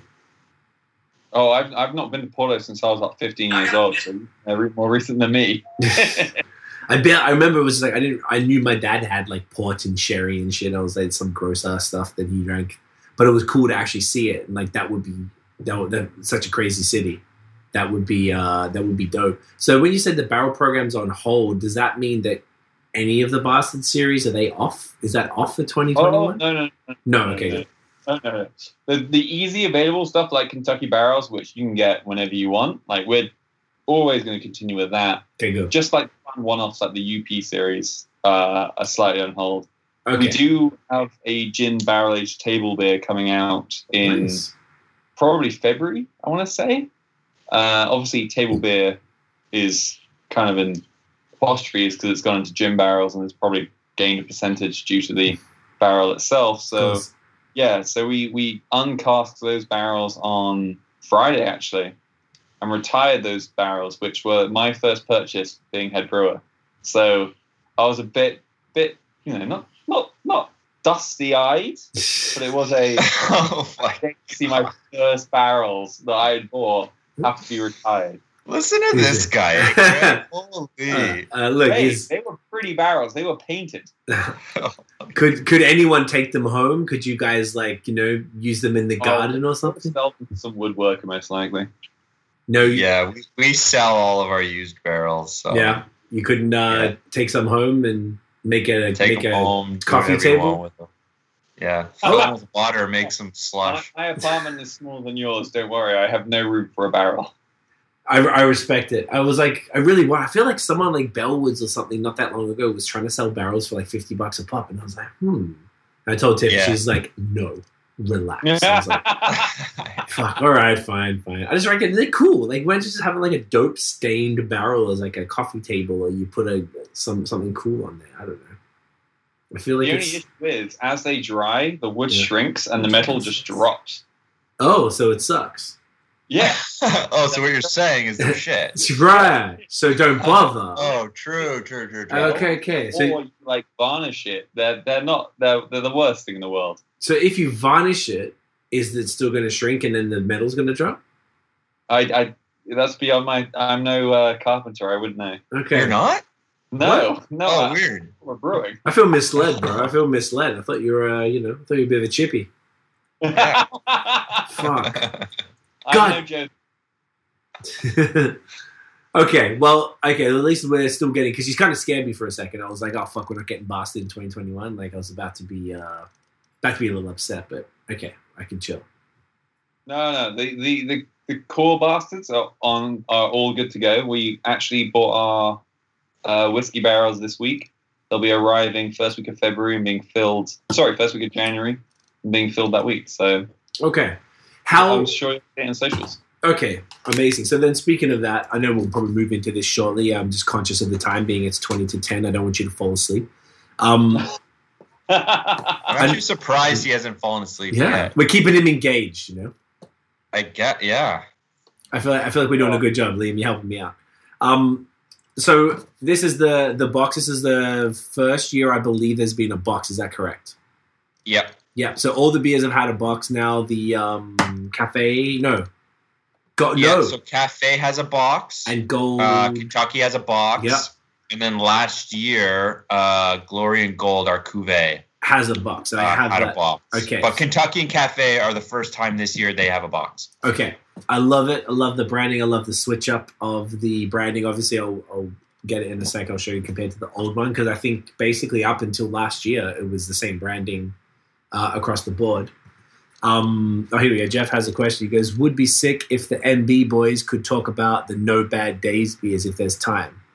Did you want to get into that before we get into this? Because I do really enjoy the No Bad Days series. This shit is uh, this shit is pretty lit. Maybe do you want to talk about that before we get too deep into the uh, to Uh, this? should we give it a quick uh, minute, minute and a half? Let's do it. Tell us All about right, it. so No Bad Days was our cheeky attempt at a summer lager. Uh, it was it all came about because uh, we recently renovated our tap room, and the tap room manager's second question from everyone uh, who was over the age of sixty and from Burlington was, "Do you guys have anything that tastes like Heineken?" So we quickly made him a lager. Perfect impression, by the way, Craig. Yeah, I was gonna say you nailed nailed that. If you were wondering, he nailed that impression. and so we we made him a lager, you know, nothing more than like a thousand liters, and you know, it was the most popular taproom beer uh, of that summer, and it was a pure joke. So the next year it came about, and it was just before COVID hit. So we brewed a lager, and just to piss off Rob, our taproom manager, even more, we were like, we're going to make you a lager and lime because we know that's what every 60 year old man orders at the pub down, you know, on the bayfront in uh, Burlington. And he was not happy in the slightest. So then COVID hit, and it got to that point where, you know, everyone's running out of beer. So we were like, fuck it, we'll can it.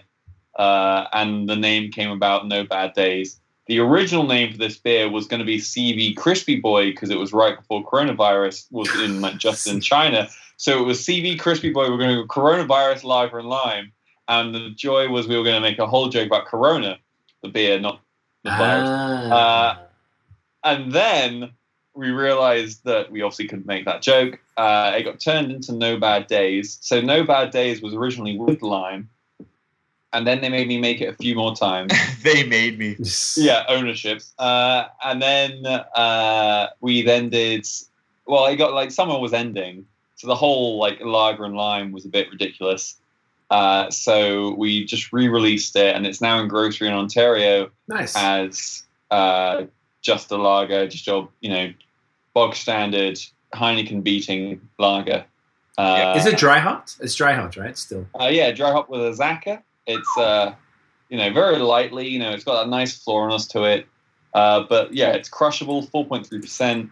You know, come college season, it's going to be the best seller, I imagine. Oh, I bet. I had the. I've got the OG. I wasn't sure if we were drinking it tonight. Um, I know we chose the more sort of zanier beers, but um, I really enjoyed the lime one, and I thought you guys did a Yeah. really good job because that could have been a shit show if you didn't do that right. And I felt like you used. Did you use real? Is it like lime puree or lime juice or lime? What was the lime? Uh, key lime puree. Okay, that's why it was fire. Okay, key lime puree. Okay, that's fucking right.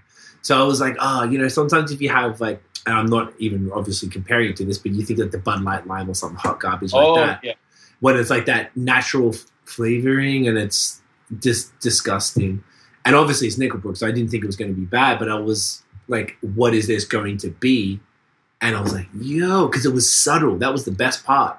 I used to, uh, when we did the podcast before with trains, different series and stuff, and we used to have this lightning round at the end where we'd ask questions, and one of the questions was, "What would be your desert island beer?" And um, no, I'm sorry, what is your guilty pleasure? Well, desert island beer was a question too, but guilty pleasure was usually a shit beer that you kind of enjoyed, and mine was always Corona. So Corona with a little bit of lime was like, you know, squeeze that bitch in the top, or course. Yeah. Yeah, it's a terrible, but the like flip, the thumb, the thumb into the Yeah. flip, Yeah, the yeah, yeah. Oh my Woo. god! classic, bro, classic. And I was like, Did your so favorite movie Fast and the Furious? Yeah, dude. Yeah. oh yeah, I love that shit. That shit was fire. so like I was really excited because I was like, okay, so Mexican lagers became a thing, and um, obviously you guys are going to do it well. So I was just excited, and I didn't know what to expect, and I was just extraordinarily impressed. The line was restrained and understated, authentic, and this is exactly why. Now, I, this is actually a question. I'm glad you brought up, Jeff. Thank you, because this was a question I did have always. Was like, what the hell did you do to make it like taste this authentic, but also so subtle? It's just like a touch. So I'm looking forward to uh, to cracking the OG to see the well, even though it's not really the OG, it's the other way around, isn't it? It's like the the Well, yeah, the non-lime originally it was version. called Crispy Boy. Yeah, And it was crispy boy with lime, but CV crispy boy with lime because coronavirus was a joke. So then, then No Bad Days like evolved into No Bad Days with lime. But yeah, so original OG crispy boy. Oh, sorry, original No Bad Days is like is the lime Is- version. right. Okay, that's what I was thinking. Okay, But this is now this is now a two year joke against the retail manager, bar manager. So you know, shout out to Rob. Sorry Shouts we're to not here you know. defend yourself. Yeah. Sorry, Rob. Uh, Jeff also says he said, "Awesome guys, thanks. I'm into the idea of dry hop lagers. Sometimes you don't want a six percent IPA, rarely, but sometimes. Hey, man, the the the, the Crispies are uh, are the future, and I love that you guys are doing them and doing it extremely well, and uh, particularly the dry hop ones because it doesn't have to be like right your face with uh, you know a huge dry hop. It's just like a nice subtle thing. I imagine that would be something that the uh, like the type of people that you know, maybe not quite the ones that come in asking for the the macro type of beers, but they, I feel like it wouldn't scare them off too much. Yeah. Well, lagers. I mean, right now um, are that one beer, even in the craft beer industry, um, still sell the best. You know, Yeah, we like the three of us. You know, we live in this craft beer bubble where we're, you know, we're always out for the newest like hazy boy or, you know, the thing with the most hops or you know the best barrel aged thing, but at the end of the day, like the thing that sells the most still, like to the consumer, is just that that crispy lager. And uh, you know, for us, we also realize that it's also the best beer that, um, like, it's the easiest beer to try and convert someone over into For sure. craft beer, yeah, right? Like, it's you know, if if someone's used to drinking like macro, you know, beers, and you hand them like a winter wizard, they're gonna be like, get What this out of get this out of here, right? But if you hand them, you know, a no bad days, that's a conversation that can be had now and saying, see, like it's craft, but you know, look what else. Look look what these guys are doing now, right? This is my marketing sales hat on, by the way. no, you're right. I can't turn it off. Sorry, Craig. I, I- Don't you I dare! tried. I can't. Don't you dare turn it off, Liam. I would be devastated if you did. But it's funny. It's funny you say it like that, though, man. Like, I my dad got me into homebrewing, and he always homebrewed the same thing. It was always a like bog standard English golden ale, like four and a half percent, yeah. nothing else. Like he paid for me to go to school for brewing, and whenever I would make suggestions, he'd like, no, no, Yep. I know what I like. But at the same time, the only beer I used to drink was Stella. So like now, if he came over to visit me, like he did, like what three years ago when I first graduated, if I gave him a beer I made then, it would be like, mm, no, too hoppy, fuck that. But now Yeah. I'm a lager that he'll actually drink, and he'll be like, oh, oh, this doesn't taste like homebrew juice. Like, Yeah. Do, do you think you could convert someone like that into uh, onto like the you know the wizard or something? Maybe like slowly into these other. I it would take my dad a couple years, but yeah, definitely. If you had the Yeah. time to do it, yeah. Oh, yeah. I feel like some of the older folks we tried, you know, they they are a little more maybe stubborn, like set in their ways and stuff. But like, you know, taste buds are taste buds, you know, and you can't deny uh, great taste in beer. So I feel like if you can get them in the door, I feel like as long as they're open minded enough to try it, you can you can kind of like nudge them into getting some fire into them, you know. It's Yeah, a, it's, it's it's it's weird. It's like I when I first came to Canada, I was you know stunned by the options available, and like when my parents came to visit, like a few years later, like my dad had never seen you know a beer aisle that wasn't you know just the big guys at all. So like even though like BrewDog was the big you know even though they're in Canada now, they've always been in Canada since I got here. But like he's never tried a BrewDog beer. but now he's trying, you know, from your, you know, English boring ales to something that's, you know, quite not quite a pale ale, but you know, It- at it- least something. Like, it gets them in the door, man. That's what the gateway breweries, I think, are like. This, you know, gateway breweries, and then breweries who have gateway beers. And it seems like BrewDog have kind of maybe more leaned towards, not completely, but gone more on the on the gateway side of things. I feel like they're more. Um, it's less sexy. It's less attractive to dudes like us, like you were saying, Liam. As far as like you know, we're obviously looking for the craziest shit, but what those gateway breweries do, you guys have gateway beers. You're not a gateway brewery. I would not. I would not say but I think it's really important though because that that is what grows craft beer. Like you can't forget, Oh. like you have to bring people in if you're trying to like. It's not all of this fun, funky shit that we love is not going to bring the average person through the door. Um, you know, take them off their Canadian or whatever. So Yeah. all of that type of stuff is super important. Speaking of shit that is not going to convince your dad to drink beer, should we should we put this in us? definitely. Let's do it. I'm gonna go fetch it because it's in the fridge. Um, the usual. Do you want to maybe give a bit of a rundown on uh, what um, what people can expect from from this year's one? I'll be back in uh, two Yeah. seconds. I was gonna go grab mine from the fridge. So Liam, You get yours. gonna hold- Wow. No, I'll, I'm I'll stay. here, guys. No, no, no. I'll, oh wait, uh, Ben, you go first. I'll see. I'll kick it with Liam. We're good. All right, I'll be back in a second. We won't talk any shit. I promise. Um. So anyway, that Ben fucking guy. Eh? Jeez.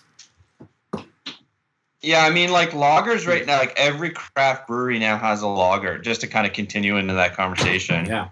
And uh, you know i think everyone in the craft brewing industry you know for the for the longest time it was like let's make the craziest biggest stupidest you know thing that we can but none of that's actually making us any money I Right. imagine. Yeah. Totally.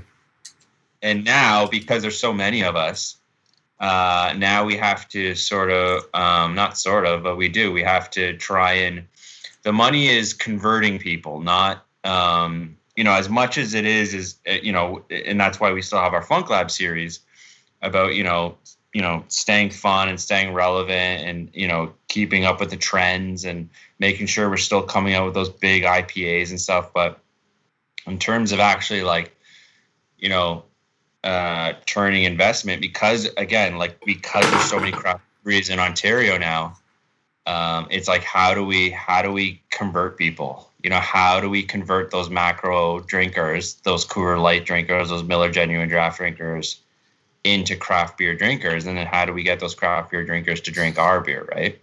yeah That's that's the real question though.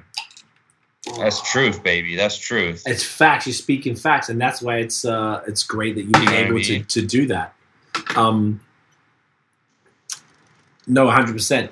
Percent Do you want real quick, real interesting thing that uh, Shasta Patrick from uh, who used to be the Nickelbrook, he taught me how to open these things. You cut, you Yeah. cut, you cut the little triangle out, and then you just like. Do you have you guys seen? I guess you probably know that. Oh no! So I just I have like a blade that I just sort of dig under the wax, but that's fun. I So- never heard of that trick. So? So Pat, Pat from uh, I know, right? I'm not, I'm not stabbing anybody, but Patty, uh, No. He was like, he go, we did a when we did the Blood Brothers episode. I, I don't even fucking remember when it was, maybe last year, but we we we cut the thing from the podcast and made a separate video of it. So basically, he said to you cut like a uh, a little triangle piece. So I, you know, I cut that this little bit out of it, and then uh, is that going to show? Here you go. Tiff. Wait, hold it down a bit. Bring it down a little bit. Ah, shit. Hang on. Oh, you dropped it. Oh, look at that. Here we go. Here we go. There. no, bring it. I bring it like yeah, down, down, down, down. Yeah, okay. Oh, okay. So basically, you cut out a little triangle piece, and then I have this uh, sexy little bottle opener that keeps the caps intact. Shasta Yep. Brewheads are now defunct brewheads, unfortunately. And uh, Shout out. shout out, and you just basically still just you, you you know wrap the little screw under it, and then you just sort of pop it open, and it sort of like saves all the nonsense with. um Man, you should see me trying to open these things before that. I'm a fucking nightmare. I'm sitting there just like, Yeah. oh, I'm running the knife around it. I'm getting mad and shit. I'm like, open up, bitch. I want to drink you. But, you know, thanks to uh, thanks to Pat for that. So Tiff's going to take us a photo while we're talking about it. But Shout out to Pat. shouts to Pat for that one. He's a legend, mate. Such a champion. Oh, wait, we're getting the photos. So, what's uh, do, you- do, you- are you guys familiar with what happened with the, the new branding? Because this is the first year this has happened. Good.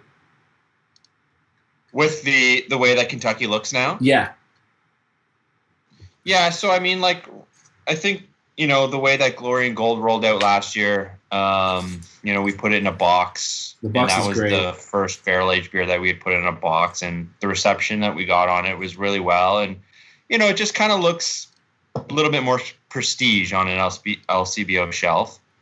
Um, you know, and that's sort of the idea. You know, you know, each one of these beers.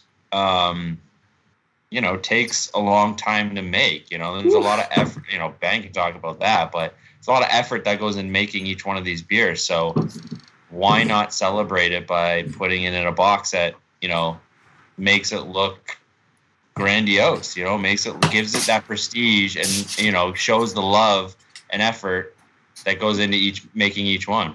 So when you do put them together, they one does look a lot better than the other, doesn't it? Yeah, like the old one has a um uh, nostalgic thing for me personally, being that like I've, sure. I've been drinking it since 2014, so I appreciate it. But yeah, this is this is in line with your new branding. It is extraordinarily sexy. Um, Yep. I love the box, and you're 100 percent right, Liam. It definitely stands out. You see this, I'm like, oh, this is an event. This is not just like a random beer. This is like a, I'm, di- you know, this is a whole thing right now. Um, You know, we're, we're almost treating it like it's a bottle of Maybe. wine, yes, right? You're not I mean, you're not picking that up and you're not just i mean well you have a full glass there so good luck to you sir I'm sharing this with I, Tiffany. uh, I don't know what your plans are for tomorrow but Vomiting. oh my god I'm joking. I'm joking. I, I, I would never. I would. I'm going to share this with Tiffany because this is like her. She loves like the big boozy stouts and stuff. So Yeah. I said before, I was like, I need you to help me with this because I refuse. I mean, I do have a bottle stopper that I could just pop this in the fridge, but true it's in the glass now. There's no turning back. But yeah so i mean this this needs to be treated as if it's an event yeah absolutely like Yeah. this isn't you know a beer that you just smash right Not not- at this isn't this isn't uh, no bad days you know you're not poolside with this one this is uh this is. I mean, you could be. It's a little weird, and you'd probably if be. you are i'm you're a freak and i'm leaving Yeah, I'm. This party's got got way too real. Yeah, way too real, way too quick. I'm not here for it. I'm creeped out. I'm leaving. Yes, I mean this is eleven. Is it? Is it eleven point nine? This time, this time for the first year, we were in the LCBO laws. Wow! Congratulations.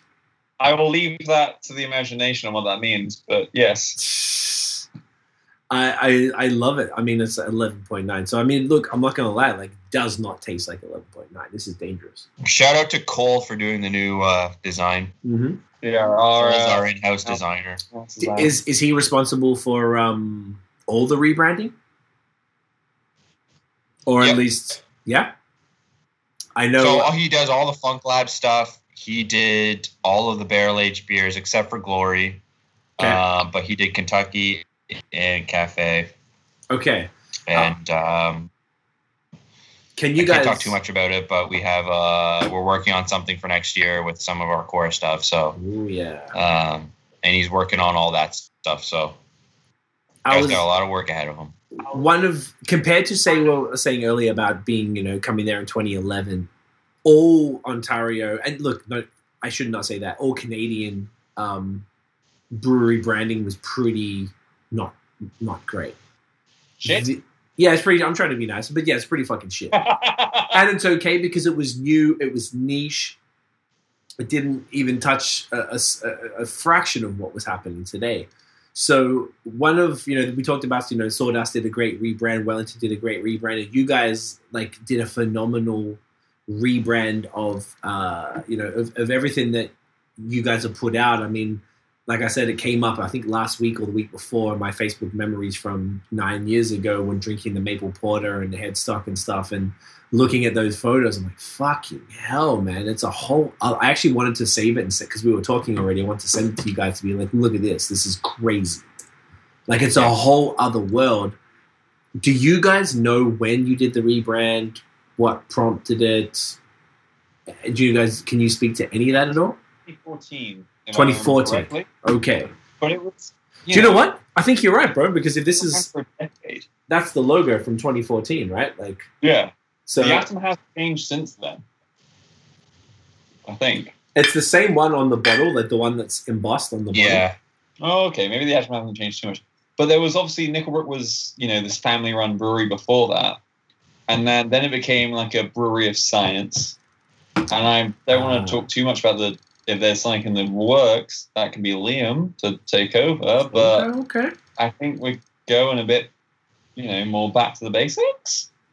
Well, I mean, brewing's interesting. You know, you when you walk down a, an LCBO shelf, um, and that you know you look through the craft beer section, it's amazing to see you know what some people are doing with artwork as opposed to what other people are doing, and who some breweries are trying to speak to with their branding, and who other people, you know, uh, for example, like you know. I, I don't want to talk specifics, but you know, you have some that are just that simple, basic branding that is just like you know every it's every one of their cans is very uniform, and then you have like a brewery like us or Sawdust, you know, where each one of our cans looks a bit different. Yeah. Um, you know, and it, and it's kind of you know, and I truly feel like each one of those is speaking to you know different people.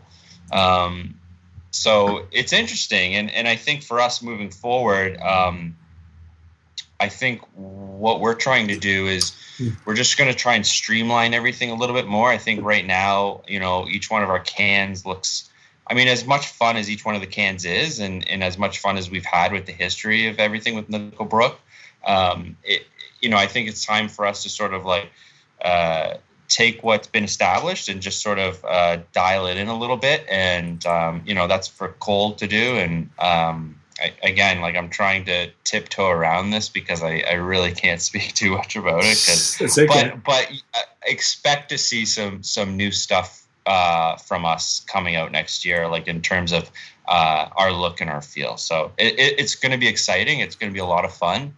Um, you know, we're not going to do anything stupid where we look like something completely different, but um, you know, we're we're going to have a lot of fun with with how we look in the in the future. I respect that. I mean, you got to uh, You got you, know, to you got to keep moving forward. You got to stay relevant. Absolutely.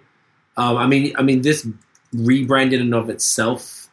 I mean, if you're going to change again, I you know, I'm here for it. Um, the fact that when you change, you guys were probably, once again, my memory is failing me for the most part, but there was a, you know, like I feel like you guys were probably the first in the of the Ontario breweries that we were kind of talking about, whether it's Wellington Sawdust, the, all of that era, the earlier era, um, to, to to make like a step forward and be like, hey, this is what we were, and now like, bam, this is this is where it's at, and it was like, Yeah. oh shit, like this is this is serious now. Like, not that it wasn't serious before, but like, it was the branding was always secondary. I can imagine with brewery, it's all about the product. As long as you know this is good, what else matters. But as it became more popular, it really, you know, marketing, you know, obviously is important. And that's why you guys have excelled because you've got a marketing team. Not all breweries even invest in marketing. We own a social media agency, and I, I imagine as yourself, uh, Liam, being in marketing, you know, like one of the wor- aside from wine, wine is terrible, but beer is pretty like patchy. It's got better since the pandemic because I had no choice. It's either that or drown but like I feel like there's one thing the marketing side is something that not every brewery took seriously, and I always, as someone who does this for a living, it's very frustrating because I'm like, I'm in it on this side, but I'm also on the other side, like doing it for other brands. I'm really, it's there. Fuck, what are you doing? Like, don't get Yeah. your, don't get the person behind the bar to do social media just because they're not doing anything between pouring drinks. Like, it's not how it works. You need a professional. Like, it's so I feel like you guys really. Uh, that's what impresses me about you guys. One, you invested in marketing. You have multiple people. Your your the virtual tastings and things were just whilst it might stress Jen out and fucking give her gray hairs, the poor thing, but it's it's executed on the money. Yeah. Like I'm so impressed with everything, even just the way that we've organized this conversation and then our involvement in the party in a box and stuff is like this is a pleasure. I'm not used to this level of professionalism. You know what I'm saying? And this is not Yeah. Shame for us who's bad at this and who's well, I mean, I mean, the other okay. thing too, Craig, is like it, it. It has to do with with as much as what's in the can as opposed to how the can looks. You know, Agreed. and and that's only becoming more and more relevant as the Ontario craft beer scene grows. Um, you know, just because of the amount of competition now, like you, for the longest time, you know, and still there's some breweries that are, you know, doing well and staying afloat, but they're making shit beer, but their can might look nice. Do you know what I mean? And they're still making those sales. And I, am sorry, but I, I, I'm just gonna say it. Uh, but you know, like, and for us, like, you know, I not to sort of toot our own horn or toot Ben's horn, but we make good beer. You know what I mean? Like our beer is good, and I think that's why the reason why there's so many of us that have been with Nickelbrook for so long because we believe in the in what the liquid, right? And once you stand behind how much how good the actual beer is, then you can start investing in marketing and and and start growing that uh, you know the way that it looks and the way that it feels and the way that you know how it looks on an LCBO shelf and and and really wanting to present ourselves as something that's just bigger and beyond what just you know some other craft brewery is doing you know? So you know hence like why all of our barrel age stuff is in a box because it's it's head and shoulders above a lot of other you know what a lot of other people are doing and, and we want to present it that way right and, and it's you know it's a prestigious beer and it's it's something that you want to like take and go holy shit like this is fucking something else right like wow you know so it belongs in a box and then, you know all that is is a marketing initiative and yeah I Yeah, agree. like champagne from the box. It's the best of all wine. Our beer, you know, we're not going to say it's the best, but we want it to look like the best as well as, as taste like the best. yeah No, I think that's a, I think that's a great move, and I think uh, like you, like we were saying, this it needs to feel like an event. If you're going to be spending, I don't know what what this runs. What does this run a bottle like? Ten bucks, fifteen bucks, uh 995 i think less than Two ten bays bucks. 995 This has got to be more than ten bucks. I thought it was ten ninety five. I I pay I pay at least Yeah, ten yeah. bucks for this for sure. Oh, hold on i'll be right back sorry guys Yeah, you're right. yeah, dog, dogs in the shot. Uh oh, uh oh. Yeah, but I feel like Put her on the. Yeah, we Bring- want to see the dog. bring the dog in. Dogs are always welcome on the show. Everyone loves dogs. Yeah. That gets us views. Um, Jeff is saying, I think the branding has been fantastic with Nickelbrook. The Uber white label bottle always stuck out. Wicked awesome white. Mystery pack white, I guess all the colors. Always stands out, fantastic and consistent. I agree. So like if you guys are going to sort of switch it up, I feel like you can only, you know, you can only improve on that, which is already just it's it's already fire. But even just the way that you've presented this in comparison with the shiny labels now, this kind of more like it's not gloss, but it's like metallic kind of uh, you know stuff, which also is reflected on on the box itself. And um, yeah, I, I mean, before I got this, I'd seen it on social. I was like, yo, I fucking need that. What what is happening here? This is this is fantastic. Like I just enjoyed the change, even just from last year. And it seems like one of those things. Like I'm obviously not in marketing, but you know, being a man in beer, I go down the aisle and see and see what's you know catching your eye. And you know, five years ago when Nickelbrook went all black, like they seemed like the first brewery to do that, and so you saw it because you know you'd see your five, six, seven SKUs of all black cans. Yeah. And then when they start to bring out, say, Wicked Awesome, and you see the white can, you know, that popped your eye because a lot of other breweries were doing black cans. Uh, and I'm not sure, again, like I'm not going to say for Liam and Cole the rebrand is, but like everyone seems to be following everyone, and they just want someone want to seem to be they want to zag when everyone's zigging, kind of thing. Yeah, it's a it's an interesting thing. There's some some breweries that take it really seriously and have just been on on top of it from the jump, and then others who sort of have ignored it and kind of paid attention later. Whether it's the actual design of the labels and the the role, you know, the consistency with the naming conventions, which is also something as well to be said. Um, yeah. to the something like the social media, which is something I feel like is ignored uh, more than it needs to be. But the pandemic has forced people to be like, well, if you don't do it right, you're in big trouble right now. Like when you actually, it's it's put it in. That's why our business has been we've been lucky, super fortunate to to be have a digital based business at a time when uh, people can't be together physically. And nothing is more important than, than now the community is online. So if you're not spending the time to grow and nurture that community online, like you, you sort of you're going to lose at the end of the day. Is there's nothing left. How else do people find out about what's happening now? I don't think blogs are really popping like that, like a little bit, but not for information. So it's really social media. Um, and if your branding isn't fire, you have to take photos of that. So, you know, it's it's an interesting new world that I think a lot of breweries found themselves in. And you know, obviously, guys like yourselves who have had your you've had your shit together for at the very least six years from from this Kentucky Bastard here, the 2014. It's um, you're in a good position but there's probably a lot of people who are like, oh, we don't take, we haven't been doing shit with social media. We haven't been nurturing our audience. We haven't been growing it. We haven't been taking our branding seriously. And then all of a sudden, then, you know, probably it's it's going to be a little rough on some people that this year might have been. But uh, yeah, it just shows the importance of doing stuff like that. And once again, coming back to, to you know, if you're going to have it be like this, if it doesn't feel like an event, kind of what's the point? In, in bothering to do all these barrel aged beers, which sounds like a nightmare, like a fun nightmare and a worthwhile nightmare. But if you don't, at the end of the day, I'm sure then from your perspective, of like all the work you put into this beer, and if it's not presented in this fantastic way, you can be like, and it doesn't sort of sell you, like, well, what did I do with this for? What did I suffer for? yeah, I will admit, like barrel aged beers, you know, it's an extra man hour, you know, per hectoliter easily, but at the same time, you know, you can make something special. Which, like for me, going home, which again I haven't done for a couple of years, but I met my family in Florida two years ago.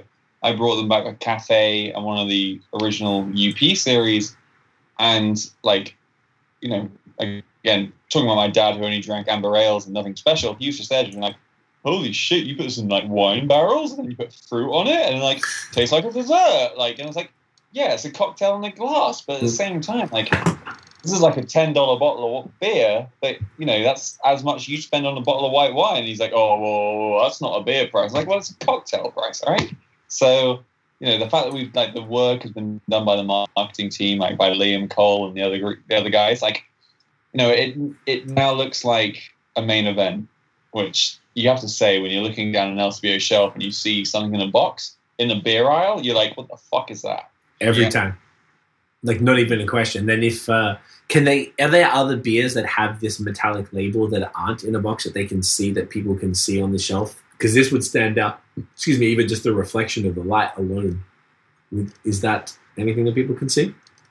I don't think we've seen any metallic labels yet, have we? Sorry, anything barrel aged that's not in a box? No, or metallic labels. Metallic labels. No, I don't think so. Okay.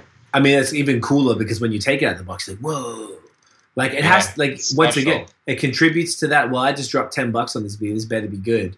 And exactly, you know, then you got the wax seal, which is always just like a fun time. Like it just always means like, oh, like you said, it protects from oxidization, and you know, you know it's something serious. It's just like a nice.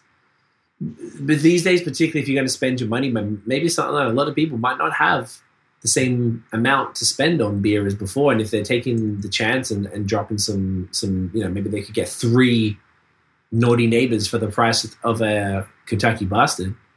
Um, they're really hoping that you know this beer is going to be fire, and at the very least, they feel like it's going to be fire. Then when they open that bad boy, they're like, "Oh shit, this lived up to my expectations."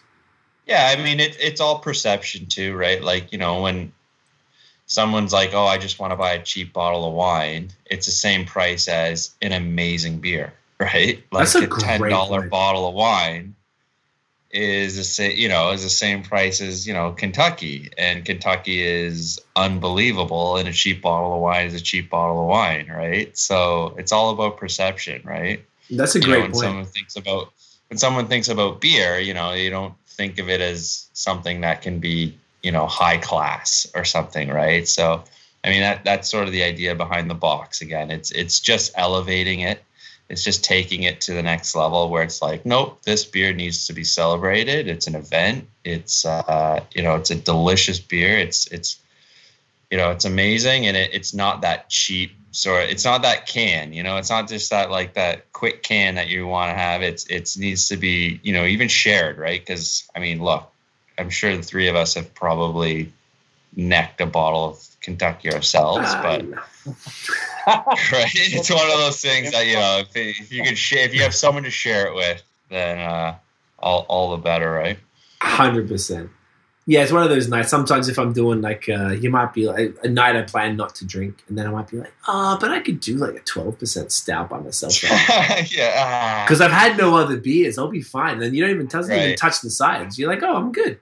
But if you've had like three beers beforehand, then it's a bit of a problem. I know. I Maybe do that it's with a- double IPAs. I'm like, ah, I'm just gonna have one, but it's like you like, know "Oh, nine percent. yeah, it's it's uh, Oh, saying that, in the new year, we are releasing a uh, Kentucky, oh, not Kentucky, it's Bolshevik on raspberries, but in three, 355 cans. Yeah, The that's gonna be a lot of fun. perfect for those late nights. Oh, just Ooh. one more beer. so Bolshevik is is the OG bastard that's not in barrels. No, it goes, yeah, yeah. No, it's the base beer that goes into those barrels. Right, so it's the base beer, not barrel aged, but added with you said raspberries. Yeah.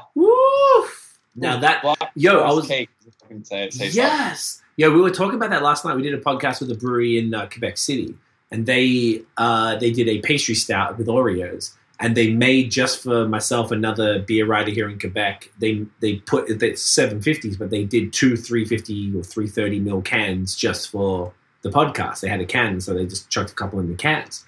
And I was like, this is fucking amazing. This is what it should be. It's a 10% beer in a 355, which is a personal Yeah. serving. Even though this is like, to be fair, this is only 500 versus this 750, which is why I've had it for six years, seven years. Um, Oh, yeah. You know what I'm saying? Because I need two, three dudes to drink that with. Whereas, uh, you know, uh, you know, on a Tuesday night, if I'm chilling, I could I could knock this back, you know, whatever. But yeah, I, I really appreciate the idea of, of that that small um, packaging. I really hope and and that that's going to be something in 2021. Obviously, you guys are doing that's amazing.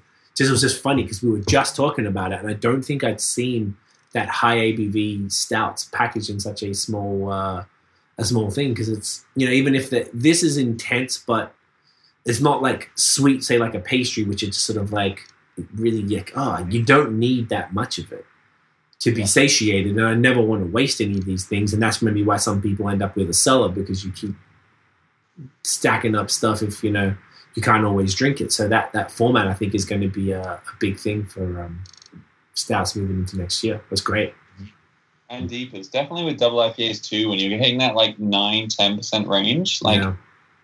you don't want a 473 can because that's your one beer of the night done kind of thing. yeah Yeah. yeah anything more than eight once it starts creeping over eight uh, i'm not i'm not i'm with you guys I'm not Who really a are we kidding here, guys? Come on. We're all friends here. Like, let's just be let's- real with each we're other. fucking I alcoholics don't Jesus. like having three, four percent beers and having like one. You're not talking to your mother here. You can tell me, guys. You can tell I'm me. not All. Judge you. all right I've had some dark nights. Yeah, usually usually I go like a crispy boy, like a six, six and a half IPA, like an eight percent IPA, and then either a, a, a stout or maybe like some sort of a sour. And by that time, I'm pretty. If I'm not sharing, yeah, I'm pretty. I'm pretty. I wish I had more of a tolerance because I'd, I'd be able to get through more beer, but I just I just don't. So like, I could do this. I have I've had like I've made because of the pandemic. I used to get sick a lot last year because I'd be drinking all the time. I'd just wait till I felt shit and then not drink. But Yeah. now this year, I've got I drink four nights a week strict, and it's the same four nights, and that's it. Tomorrow night, next two nights, I'm not drinking. It doesn't matter. So I tried it. I've broken it maybe three times in the last what seven, eight, nine months, whatever. And like I did, I was like, ah, you know, it's like 11 p.m. because we're like late night. So it'd be like 11 p.m. I had dinner. I'm like, ah, I'll have a stout. Fuck it, like a cellar stout. And I'll grab something that's 10. percent I'll drink it to myself, and I'm fine. Like seriously, I don't even feel tipsy. And I'm a like I'm a lightweight. I am I am soft. I'm not a big. I'm not good with volume Yeah. and I'm like you can drink something like this with no problems, um, or nothing. But then you've got this, you know, the double IPA, the the IPA, this the the crispy boy or something beforehand, and then yeah, no, this is a little not feeling. stomach. That's a killer. Woof. I mean, I I didn't even have enough. I had a little bit of a snack before this. Normally, I tried to have a pod, uh, a full dinner before the podcast. I'm going to have it afterwards, so I'm going to try and take it easy. So, I, so Tiff, just hold on to that for a second. because I'll, I'll keep talking, I'll just keep sipping, and then all of a sudden it's going to be a, you know, the night's over. I'm not trying to be, not trying to be Ben out here. I'm not getting up at six a.m. You know, I respect. I was, I was terrified about how this would go, so I had a full burger chip dinner and had the greasy lining, and I feel pretty good right now. I won't lie. It's, it's the There move. go. You, did the right thing. It's always better to be for before the podcast. Always do it. I've done it so many times and just been hungry and tired by the end of it. Like, fuck. It's a Well, I, marathon. text, I texted Pat midweek, just being like, "Hey, I saw you went on the BOS podcast. How how did it go?" He was like, "Eat beforehand. You're going to be fucked." oh, he didn't lie to you at all. But I think you did the right thing because we chose a nice balanced uh, amount of beer, and it's always good because when you do this one last, you don't have to finish this on air. That's that's the thing. You can sip that and pass out beside the bed with uh, with that bad boy. You know, yeah. Definitely. it's it's a little easier. Uh, Jeff is saying here, he goes, I guess there's cause and effect in black and equilibrium in black as opposed to the white ones before. Uh, the branding hasn't made me not buy your beer. I guess there's always room for something new though. So he's saying he likes the branding. Uh, and he's saying uh, he goes Monday to Thursday, no beer every week. That's good, man. Got to keep those promises to yourself. Thanks for this, guys. Fantastic show. Appreciate you, bro. Thanks for all the comments, man. Um, boys, this has been great. I'm, I'm conscious of the time. It's 20 past 10. Ben, I don't want you to be, uh, you know, too too snoozy. But this has been awesome. Uh, I'm really glad we did this, like I said before, we, uh, we, we kick it on the 29th for the holiday party in a box, which is going to be super fun. Um, where can everyone find either you guys individually, if you so please, or Nickelbrook online? Ben, where are you at, bro? Uh, I uh, am actually not on social media. I'm sorry, guys. I like it. Uh, God. I'm the most boring man alive. You're I'm- killing me. Uh, but uh, Nickelbrook posts enough about me, annoyingly, on their own social media. Uh, but uh, we are, again, like we said, the uh, Christmas party in a box on December 29th. We would love to, you know, promote that enough. We're going to have you guys on. You and Tiff are going to be on. We've got Ren Faro. We've got three bands who I can't remember off the top of my head. Uh, A comedian, and- too. Yeah, Liam, what about you? Where can I find you online? I'm at uh, Liam Moater on Instagram and at Liam underscore Mode on Twitter. Um, How you spell that? Really like uh, L I A M is my first name, and then M O A T, and then E R, Perfect. and then And- uh, holiday party in a box. Uh, the three of us are gonna be back at it, baby. It's going to be Drinking another barrel aged monster. So Ooh. It's Oh, gonna be yeah, I meant this. to say, sorry, we're doing the Winey Bastard, right? We're doing Winey Yeah. bastard.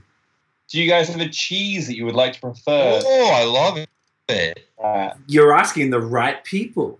Um, you know what? Yo, fuck. There's this cheese that we get here in Montreal, and it's a, a red wine cheese from Hamel, the uh, uh, Mhm. uh, fromagerie place.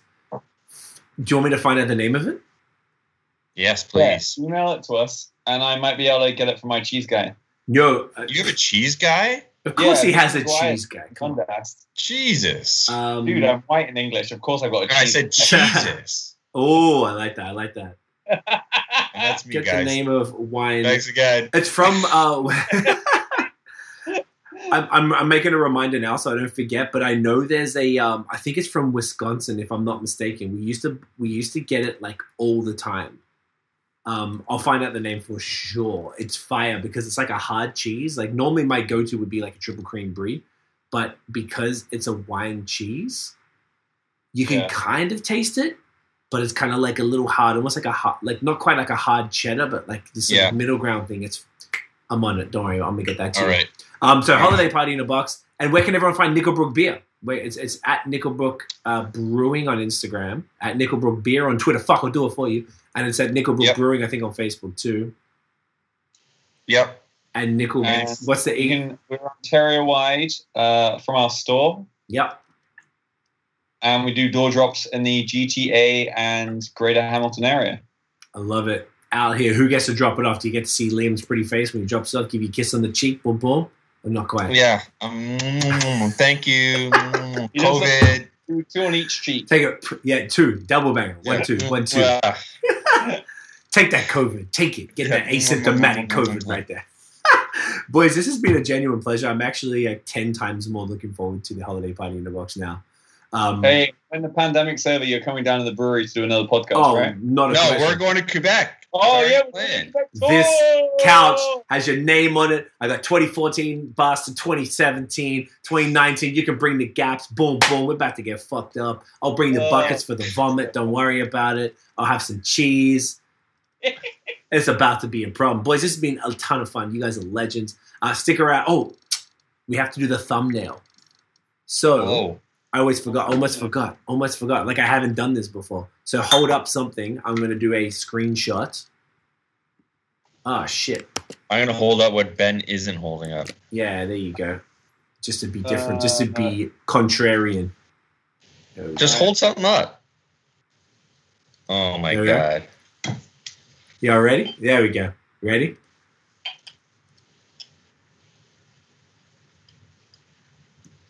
Oh, that was gorgeous. That was like the baby Jesus took the photo himself. Oh my god. Oh, praise him. And whatever, it's the end of a podcast. Who sticks around this long, am I right? Um, if you do, well, I've, I've checked out. Yeah, yeah, that's what I'm saying. If it was me, I would have, I would have like listened to this over six days and shit. Um, stick around at the end, or we'll, wrap up on the Skype thing. But uh, guys, thank you so much for watching and listening. If you enjoyed the episode, smash the thumbs up, hit subscribe below, hit the notification bell so you know when the new drops. Follow us on social media at BAOS Podcast and check out the long form audio Spotify, Apple Podcasts, everywhere. You can hear extraordinarily attractive gentlemen like Liam and Ben talk about craft beer. Every week we're here. Next week, final podcast of the year. Taking a break because we have been going extra hard. I need it. Please bear with me. We'll see you guys in the next episode. Peace.